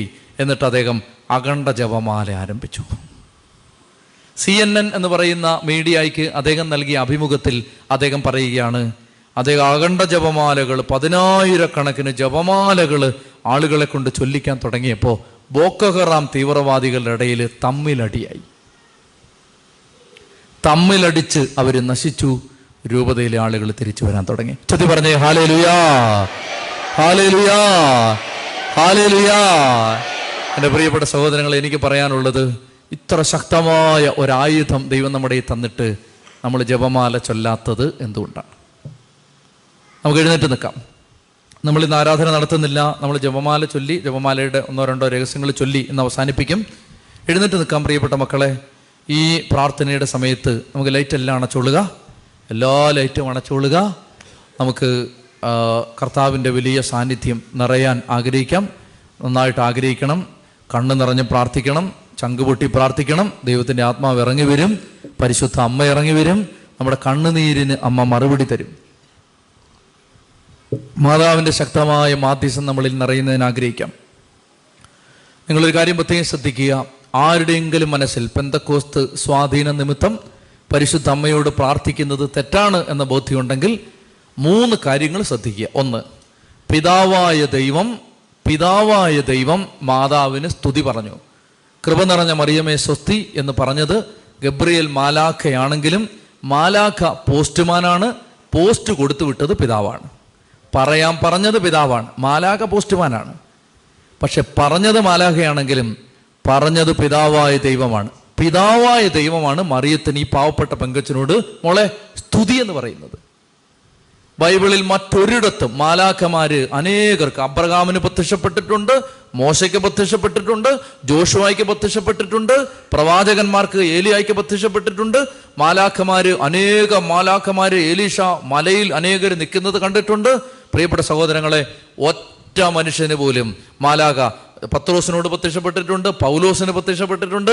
പ്രിയപ്പെട്ട സഹോദരങ്ങളെ, ബൈബിളിൽ ഒരിടത്തുമില്ല ആർക്കെങ്കിലും മാലാഖ വന്നിട്ട് സ്തുതി പറയുന്നത്, സ്വസ്തി ഇല്ല. അതൊറ്റാക്കേ പറഞ്ഞിട്ടുള്ളൂ. ആ ആക്ക് നമ്മൾ പറയണം. ചൊല്ലി പറഞ്ഞേ ഹല്ലേലൂയാ, ഹല്ലേലൂയാ. വേറെ ആർക്കും. അപ്പൊ പിതാവായ ദൈവം, പിതാവാണ് പോസ്റ്റ് അയച്ചിരിക്കുന്നത്. ഇപ്പൊ പഴയ കാലത്ത് നിന്നുകൊണ്ട് കേട്ടാൽ മതി. പഴയ കാലത്ത് നിങ്ങളുടെ കെട്ടിയവന്മാരൊക്കെ ഗൾഫിൽ ഉണ്ട ഉണ്ടെന്ന് വിചാരിച്ചു. അപ്പോൾ ഇപ്പൊ ഈ ഫോണും വാട്സപ്പൊക്കെ ഉള്ളതുകൊണ്ട് ഇല്ല, പണ്ടൊക്കെ എഴുത്തല്ലേ അയക്കുന്നത്. എഴുത്ത് സ്ഥിരമായിട്ട് കൊണ്ടുതരുന്ന ആളുടെ പേരെന്താണ്? പോസ്റ്റ്മാൻ എന്നാണ്. എല്ലാ ആഴ്ചയും പോസ്റ്റ്മാൻ ഈ എഴുത്ത് കൊണ്ടു തരികയാണ്. അപ്പോൾ ഈ കത്തിനകത്ത് ഭയങ്കര വൈകാരിക മുഹൂർത്തങ്ങൾ നിറഞ്ഞ കത്താണിത്. കാരണം അവിടെ നിന്ന് മരുഭൂമിയിൽ നിന്നുകൊണ്ട് ഭർത്താവ് ഇവിടേക്കും ഇവിടെ നിന്ന് ഭർത്താവിന് അങ്ങോട്ടും അയക്കുന്ന വളരെ സ്നേഹം നിറഞ്ഞ വാക്കുകളാണ്. അപ്പോൾ പ്രിയപ്പെട്ട സഹോദരങ്ങളെ, കത്ത് കൊണ്ടു തന്ന ആരാണ്? പോസ്റ്റ്മാനാണ്. പോസ്റ്റ്മാൻ കത്ത് കൊണ്ടു തന്നതുകൊണ്ട് കത്തിൻ്റെ ഉള്ളടക്കം പോസ്റ്റ്മാൻ്റേതാണോ? വിവരമറിയും പോസ്റ്റ്മാൻ്റേതാണെങ്കിൽ. മനസ്സിലായോ? അതായത് കത്ത് കൊണ്ടു തന്നത് പോസ്റ്റ്മാനാണെങ്കിലും കത്തെഴുതിയതാരാണ്? ആ അമേരിക്കയിലിരിക്കുന്ന അല്ലെ ഗൾഫിലിരിക്കുന്ന ചേട്ടനാണ് എഴുതിയിരിക്കുന്നത്. മനസ്സിലായി? അല്ലാതെ ആ നാല് പ്രാവശ്യം കൊണ്ടു തന്നു കഴിയുമ്പം പോസ്റ്റ്മാൻ അണ്ണ എനിക്കിഷ്ടമായെന്ന് പറഞ്ഞ് പോസ്റ്റ്മാൻ്റെ കൂടെ പോവോ? ഇല്ല. കാരണം ചേട്ടനായത് എഴുതി. ഉച്ചത്തിൽ പറഞ്ഞേ ഹല്ലേലൂയ. പരിശുദ്ധ അമ്മയ്ക്ക് വന്ന് സ്തുതി പറഞ്ഞത്, നീ കൃപ നിറഞ്ഞവളാണ്, നീ സ്ത്രീകളിൽ അനുഗ്രഹിക്കപ്പെട്ടവളാണ്, കൃപ നിറഞ്ഞ മറിയമേ സ്വസ്തി ശ്ലോം ലേഖ് മറിയാം എന്ന് പറഞ്ഞത് ആരാണ്? പിതാവായ ദൈവമാണ്. പിതാവായ ദൈവം പറഞ്ഞത് പറയാൻ മടിക്ക മടിക്കുന്നതിന് ഒരു ക്രിസ്ത്യാനിയും മടിക്കേണ്ട കാര്യമില്ല. പിതാവ് പറഞ്ഞത് പറഞ്ഞു. രണ്ടാമത്തേത് രണ്ടാമത്തേത് പരിശുദ്ധ കന്യകാമറിയം എലിസബാ പുണ്യവതിയെ കാണാൻ ചെന്ന സമയത്ത് എലിസബത്ത് പറയുകയാണ്, എൻ്റെ കർത്താവിൻ്റെ അമ്മ, എൻ്റെ അടുത്ത് വരാനുള്ള ഭാഗ്യം എനിക്ക് എവിടെ നിന്ന്? നീ സ്ത്രീകളിൽ അനുഗ്രഹീത, നിന്റെ ഉദരഫലം അനുഗ്രഹീതം. ഞാൻ വഴിയെ പോകുന്ന സമയത്ത് ഒരിക്കൽ പദയാത്രയ്ക്ക് നടക്കുമ്പോഴാണ് ഒരുത്തൻ അവിടെ സൈഡിൽ നിന്നിട്ട് കലിങ്കയിലിരിക്കുകയാണ്. അന്നൊരു ഹർത്താലായിരുന്നു. പെരുന്നാട്ടിൽ നിന്ന് നടക്കുകയാണ്. നടക്കുന്ന സമയത്ത് ഞാനൊരു അച്ഛൻ, എനിക്ക് കാലൊക്കെ മുറിഞ്ഞിട്ട് ഞാൻ ഒരു ആവേശത്തിന് ചെരുപ്പിടാതെ നടന്നു. കാലെല്ലാം പൊട്ടിയിട്ട് ഞാൻ എന്നെക്കാളും നീളമുള്ളൊരു അച്ഛൻ്റെ കഴുത്തേലിങ്ങനെ പിന്നെ തോളയിലോട്ട് കൈവച്ച് ഏങ്ങി ഏങ്ങി നടക്കുകയാണ്. അങ്ങനെ നടക്കുന്ന സമയത്ത് അവിടെ നിന്ന് ഒരുത്തൻ വഴി അച്ചോ എന്ന് വിളിച്ചു. അച്ചോ എന്ന് വിളിച്ചിട്ട് ഒരു പരിഹാസം. അപ്പോൾ ഞാനിങ്ങനെ നോക്കി നോക്കിയപ്പോൾ അവൻ അച്ചോ വീണ്ടും വിളിക്കണം. അപ്പോൾ ഞാൻ വിളിച്ചു, ഇവൻ എന്തിനു തൂക്കേടാണ് എന്ന് ഞാൻ പറയും. മറ്റേ അച്ഛൻ പറഞ്ഞു, ഒന്നും പറയാൻ നിൽക്കേണ്ട, വെള്ളത്തിൻ്റെ പുറത്ത് പറയാമെന്ന് പറഞ്ഞു. ശ്രദ്ധിച്ചേ, ഇതൊരു ഉദാഹരണമാണ്. അതായത് അവനല്ല ഇത് പറയുന്നത്. ആരാ ഇത് പറയുന്നത്? അവൻ്റെ അകത്ത് കിടക്കുന്ന വെള്ളമാണ് പറയുന്നത്. ഞാൻ നാളെ ഒരു ദിവസം ഞാൻ നമ്മൾ താമസിക്കുന്ന വേറ്റിനോട് പള്ളിമാടെ ഇരിക്കുന്ന സമയത്ത് ഒരാൾ കഥവ് തുറന്ന്, രാത്രിയാണ്, കഥവ് തുറന്ന് കയറി വന്നിട്ട് ഇങ്ങനെ നിൽക്കുകയാണ്. ഇങ്ങനെ നിന്നിട്ട് എൻ്റെ അടുത്ത് പറയുകയാണ്, അച്ഛൻ ഇവിടാന്ന് തോന്നുന്നു, ഇവിടെന്താ കാര്യം? അപ്പോൾ ഇവിടെന്താ കാര്യം എന്ന്. അപ്പോൾ അയാൾ അയാളല്ല ഇത് പറയുന്നത്. ആരാ പറയുന്നത്? കള്ളാണ് പറയുന്നത്. ചെത്തി പറഞ്ഞേ ഹല്ലേലൂയാ, ഹല്ലേലൂയാ. അപ്പം കള്ളു കുടിച്ച ഒരുത്തൻ്റെ അകത്ത് മദ്യം കിടന്ന് പറയുകയാണ്. അപ്പോൾ നമ്മൾ പറയും, അച്ഛാ അവനെ ഒന്നും പറയണ്ട, അവനല്ല അച്ഛാ പറയുന്നത്, മദ്യമാണ് പറയുന്നത്. ശ്രദ്ധിച്ചിരിക്കണം. മദ്യത്തിനും പരിശുദ്ധാത്മാവിന് ഇംഗ്ലീഷ് ഒരേ വാക്കാ, സ്പിരിറ്റ്. ആ സ്പിരിറ്റ്. അപ്പം ഈ സ്പിരിറ്റ് അകത്ത് കയറിയാൽ പറയുന്നത് പിന്നെ ആളല്ല, സ്പിരിറ്റാണ്. കേട്ടോണം. ഇവിടെ എലിശുവ പുണ്യമതി കള്ളു കുടിച്ചില്ല, പരിശുദ്ധാത്മാവിനാൽ നിറഞ്ഞു. പരിശുദ്ധാത്മാവിനാൽ നിറഞ്ഞപ്പോൾ സ്പിരിറ്റ് അകത്ത് കയറി. സ്പിരിറ്റ് കയറിയിട്ട് സ്പിരിറ്റ് പറയാണ്, നീ സ്ത്രീകളിൽ അനുഗ്രഹീത, നിന്റെ ഉദരഫലം അനുഗ്രഹീതം, എൻ്റെ കർത്താവിൻ്റെ അമ്മ എൻ്റെ അടുത്ത് വരാനുള്ള ഭാഗ്യം എനിക്ക്. ആരാ ഇത് പറഞ്ഞത്? സ്പിരിറ്റ്. ഏത് സ്പിരിറ്റ്? Holy spirit. ആ സ്പിരിറ്റിൻ്റെ പേരാണ് പരിശുദ്ധാത്മാവ്. മനസ്സിലാവുന്നുണ്ടോ? അതുകൊണ്ട് പിതാവ് പറഞ്ഞു, പരിശുദ്ധാത്മാവ് പറഞ്ഞു. പറയാൻ നിനക്ക് ബുദ്ധിമുട്ടുണ്ടോ? ഒരു ബുദ്ധിമുട്ടും വേണ്ട. മനസ്സിലായി? ഈ സ്പീഡ് ഏഴാം കൂലിക്കാണ് പറയാൻ മടി. മനസ്സിലായി? യാതൊരു വെളിവും വെള്ളിയാഴ്ച ഇല്ലാത്തവന് പറയാൻ ഭയങ്കര അപമാനമാണ്, അങ്ങനെ വിളിക്കാൻ പാടില്ല, വലിയ വലിയ ആളുകൾ പറഞ്ഞിട്ടുണ്ട്. മനസ്സിലായോ? ചതി പറഞ്ഞേ ഹല്ലേലൂയാ. പിതാവ് പറഞ്ഞു, പരിശുദ്ധാത്മാവ് പറഞ്ഞു, പുത്രൻ പറഞ്ഞു. യോഹന്നാൻ പത്തൊമ്പതാം അധ്യായത്തിൽ കുരിശിൻ ചുവട്ട് വെച്ച് പറഞ്ഞു, ഇതാ നിന്റെ അമ്മ. കൊണ്ടുപോക്കോളാൻ പറഞ്ഞു യോഹന്നാനോട്, നീ കൊണ്ടുപോക്കൂ, ഇതാ നിന്റെ അമ്മ. പുത്രനും പറഞ്ഞു പുത്രനും പറഞ്ഞു നീ എടുത്തോളാൻ പറഞ്ഞു അമ്മയെ. അമ്മയെ ആരും സ്നേഹിക്കരുത്, വണങ്ങരുത്, ബഹുമാനിക്കരുത് എന്നാണെങ്കിൽ ഈശോ പറഞ്ഞേനേം. അതായത് എവിടെയെങ്കിലും പോയി തീരട്ട്, അമ്മയും മക്കളും ഒന്നും ഇല്ലല്ലോ. കർത്താവ് കുരിശേ വെച്ച് ഏൽപ്പിച്ചു കൊടുത്തിട്ട് പറഞ്ഞു ഏൽപ്പിച്ചു കൊടുത്തിട്ട് പറഞ്ഞു ദേ യോഹന്നാനെ, നിന്റെ അമ്മ അമ്മ അമ്മ അമ്മ അമ്മ. പിതാവ് പറഞ്ഞു, പുത്രൻ പറഞ്ഞു, പരിശുദ്ധാത്മാവ് പറഞ്ഞു. പരിശുദ്ധ തൃത്വത്തിന് മാനിക്കാമെങ്കിൽ എടാ ഏഴാം കൂലി നിനക്കാണോ മാനിക്കാൻ പറ്റാത്തത്? ചെത്തി പറഞ്ഞേ ഹല്ലേലൂയ, ഹല്ലേലൂയ, ഹല്ലേലൂയ, ഹല്ലേലൂയ. നിന്നോണ്ട് കേട്ടാൽ മതി, നിന്നോണ്ട് കേട്ടാൽ മതി. കുംഭസാരത്തിൻ്റെ പ്രായച്ചിത്തായിട്ട് കൂട്ടിയാൽ മതി. നിന്നേ, അതായത് കേട്ടെ. ഒരു കാര്യം കൂടെ പറഞ്ഞിട്ട് നിർത്തുകയാണ്. മറ്റൊരു കാര്യം ഇതാണ്. അപ്പോൾ പറയും, അയ്യോ മധ്യസ്ഥം പ്രാർത്ഥിക്കാവോ? ആ, മധ്യസ്ഥം പ്രാർത്ഥിക്കുന്ന തെറ്റല്ലേ?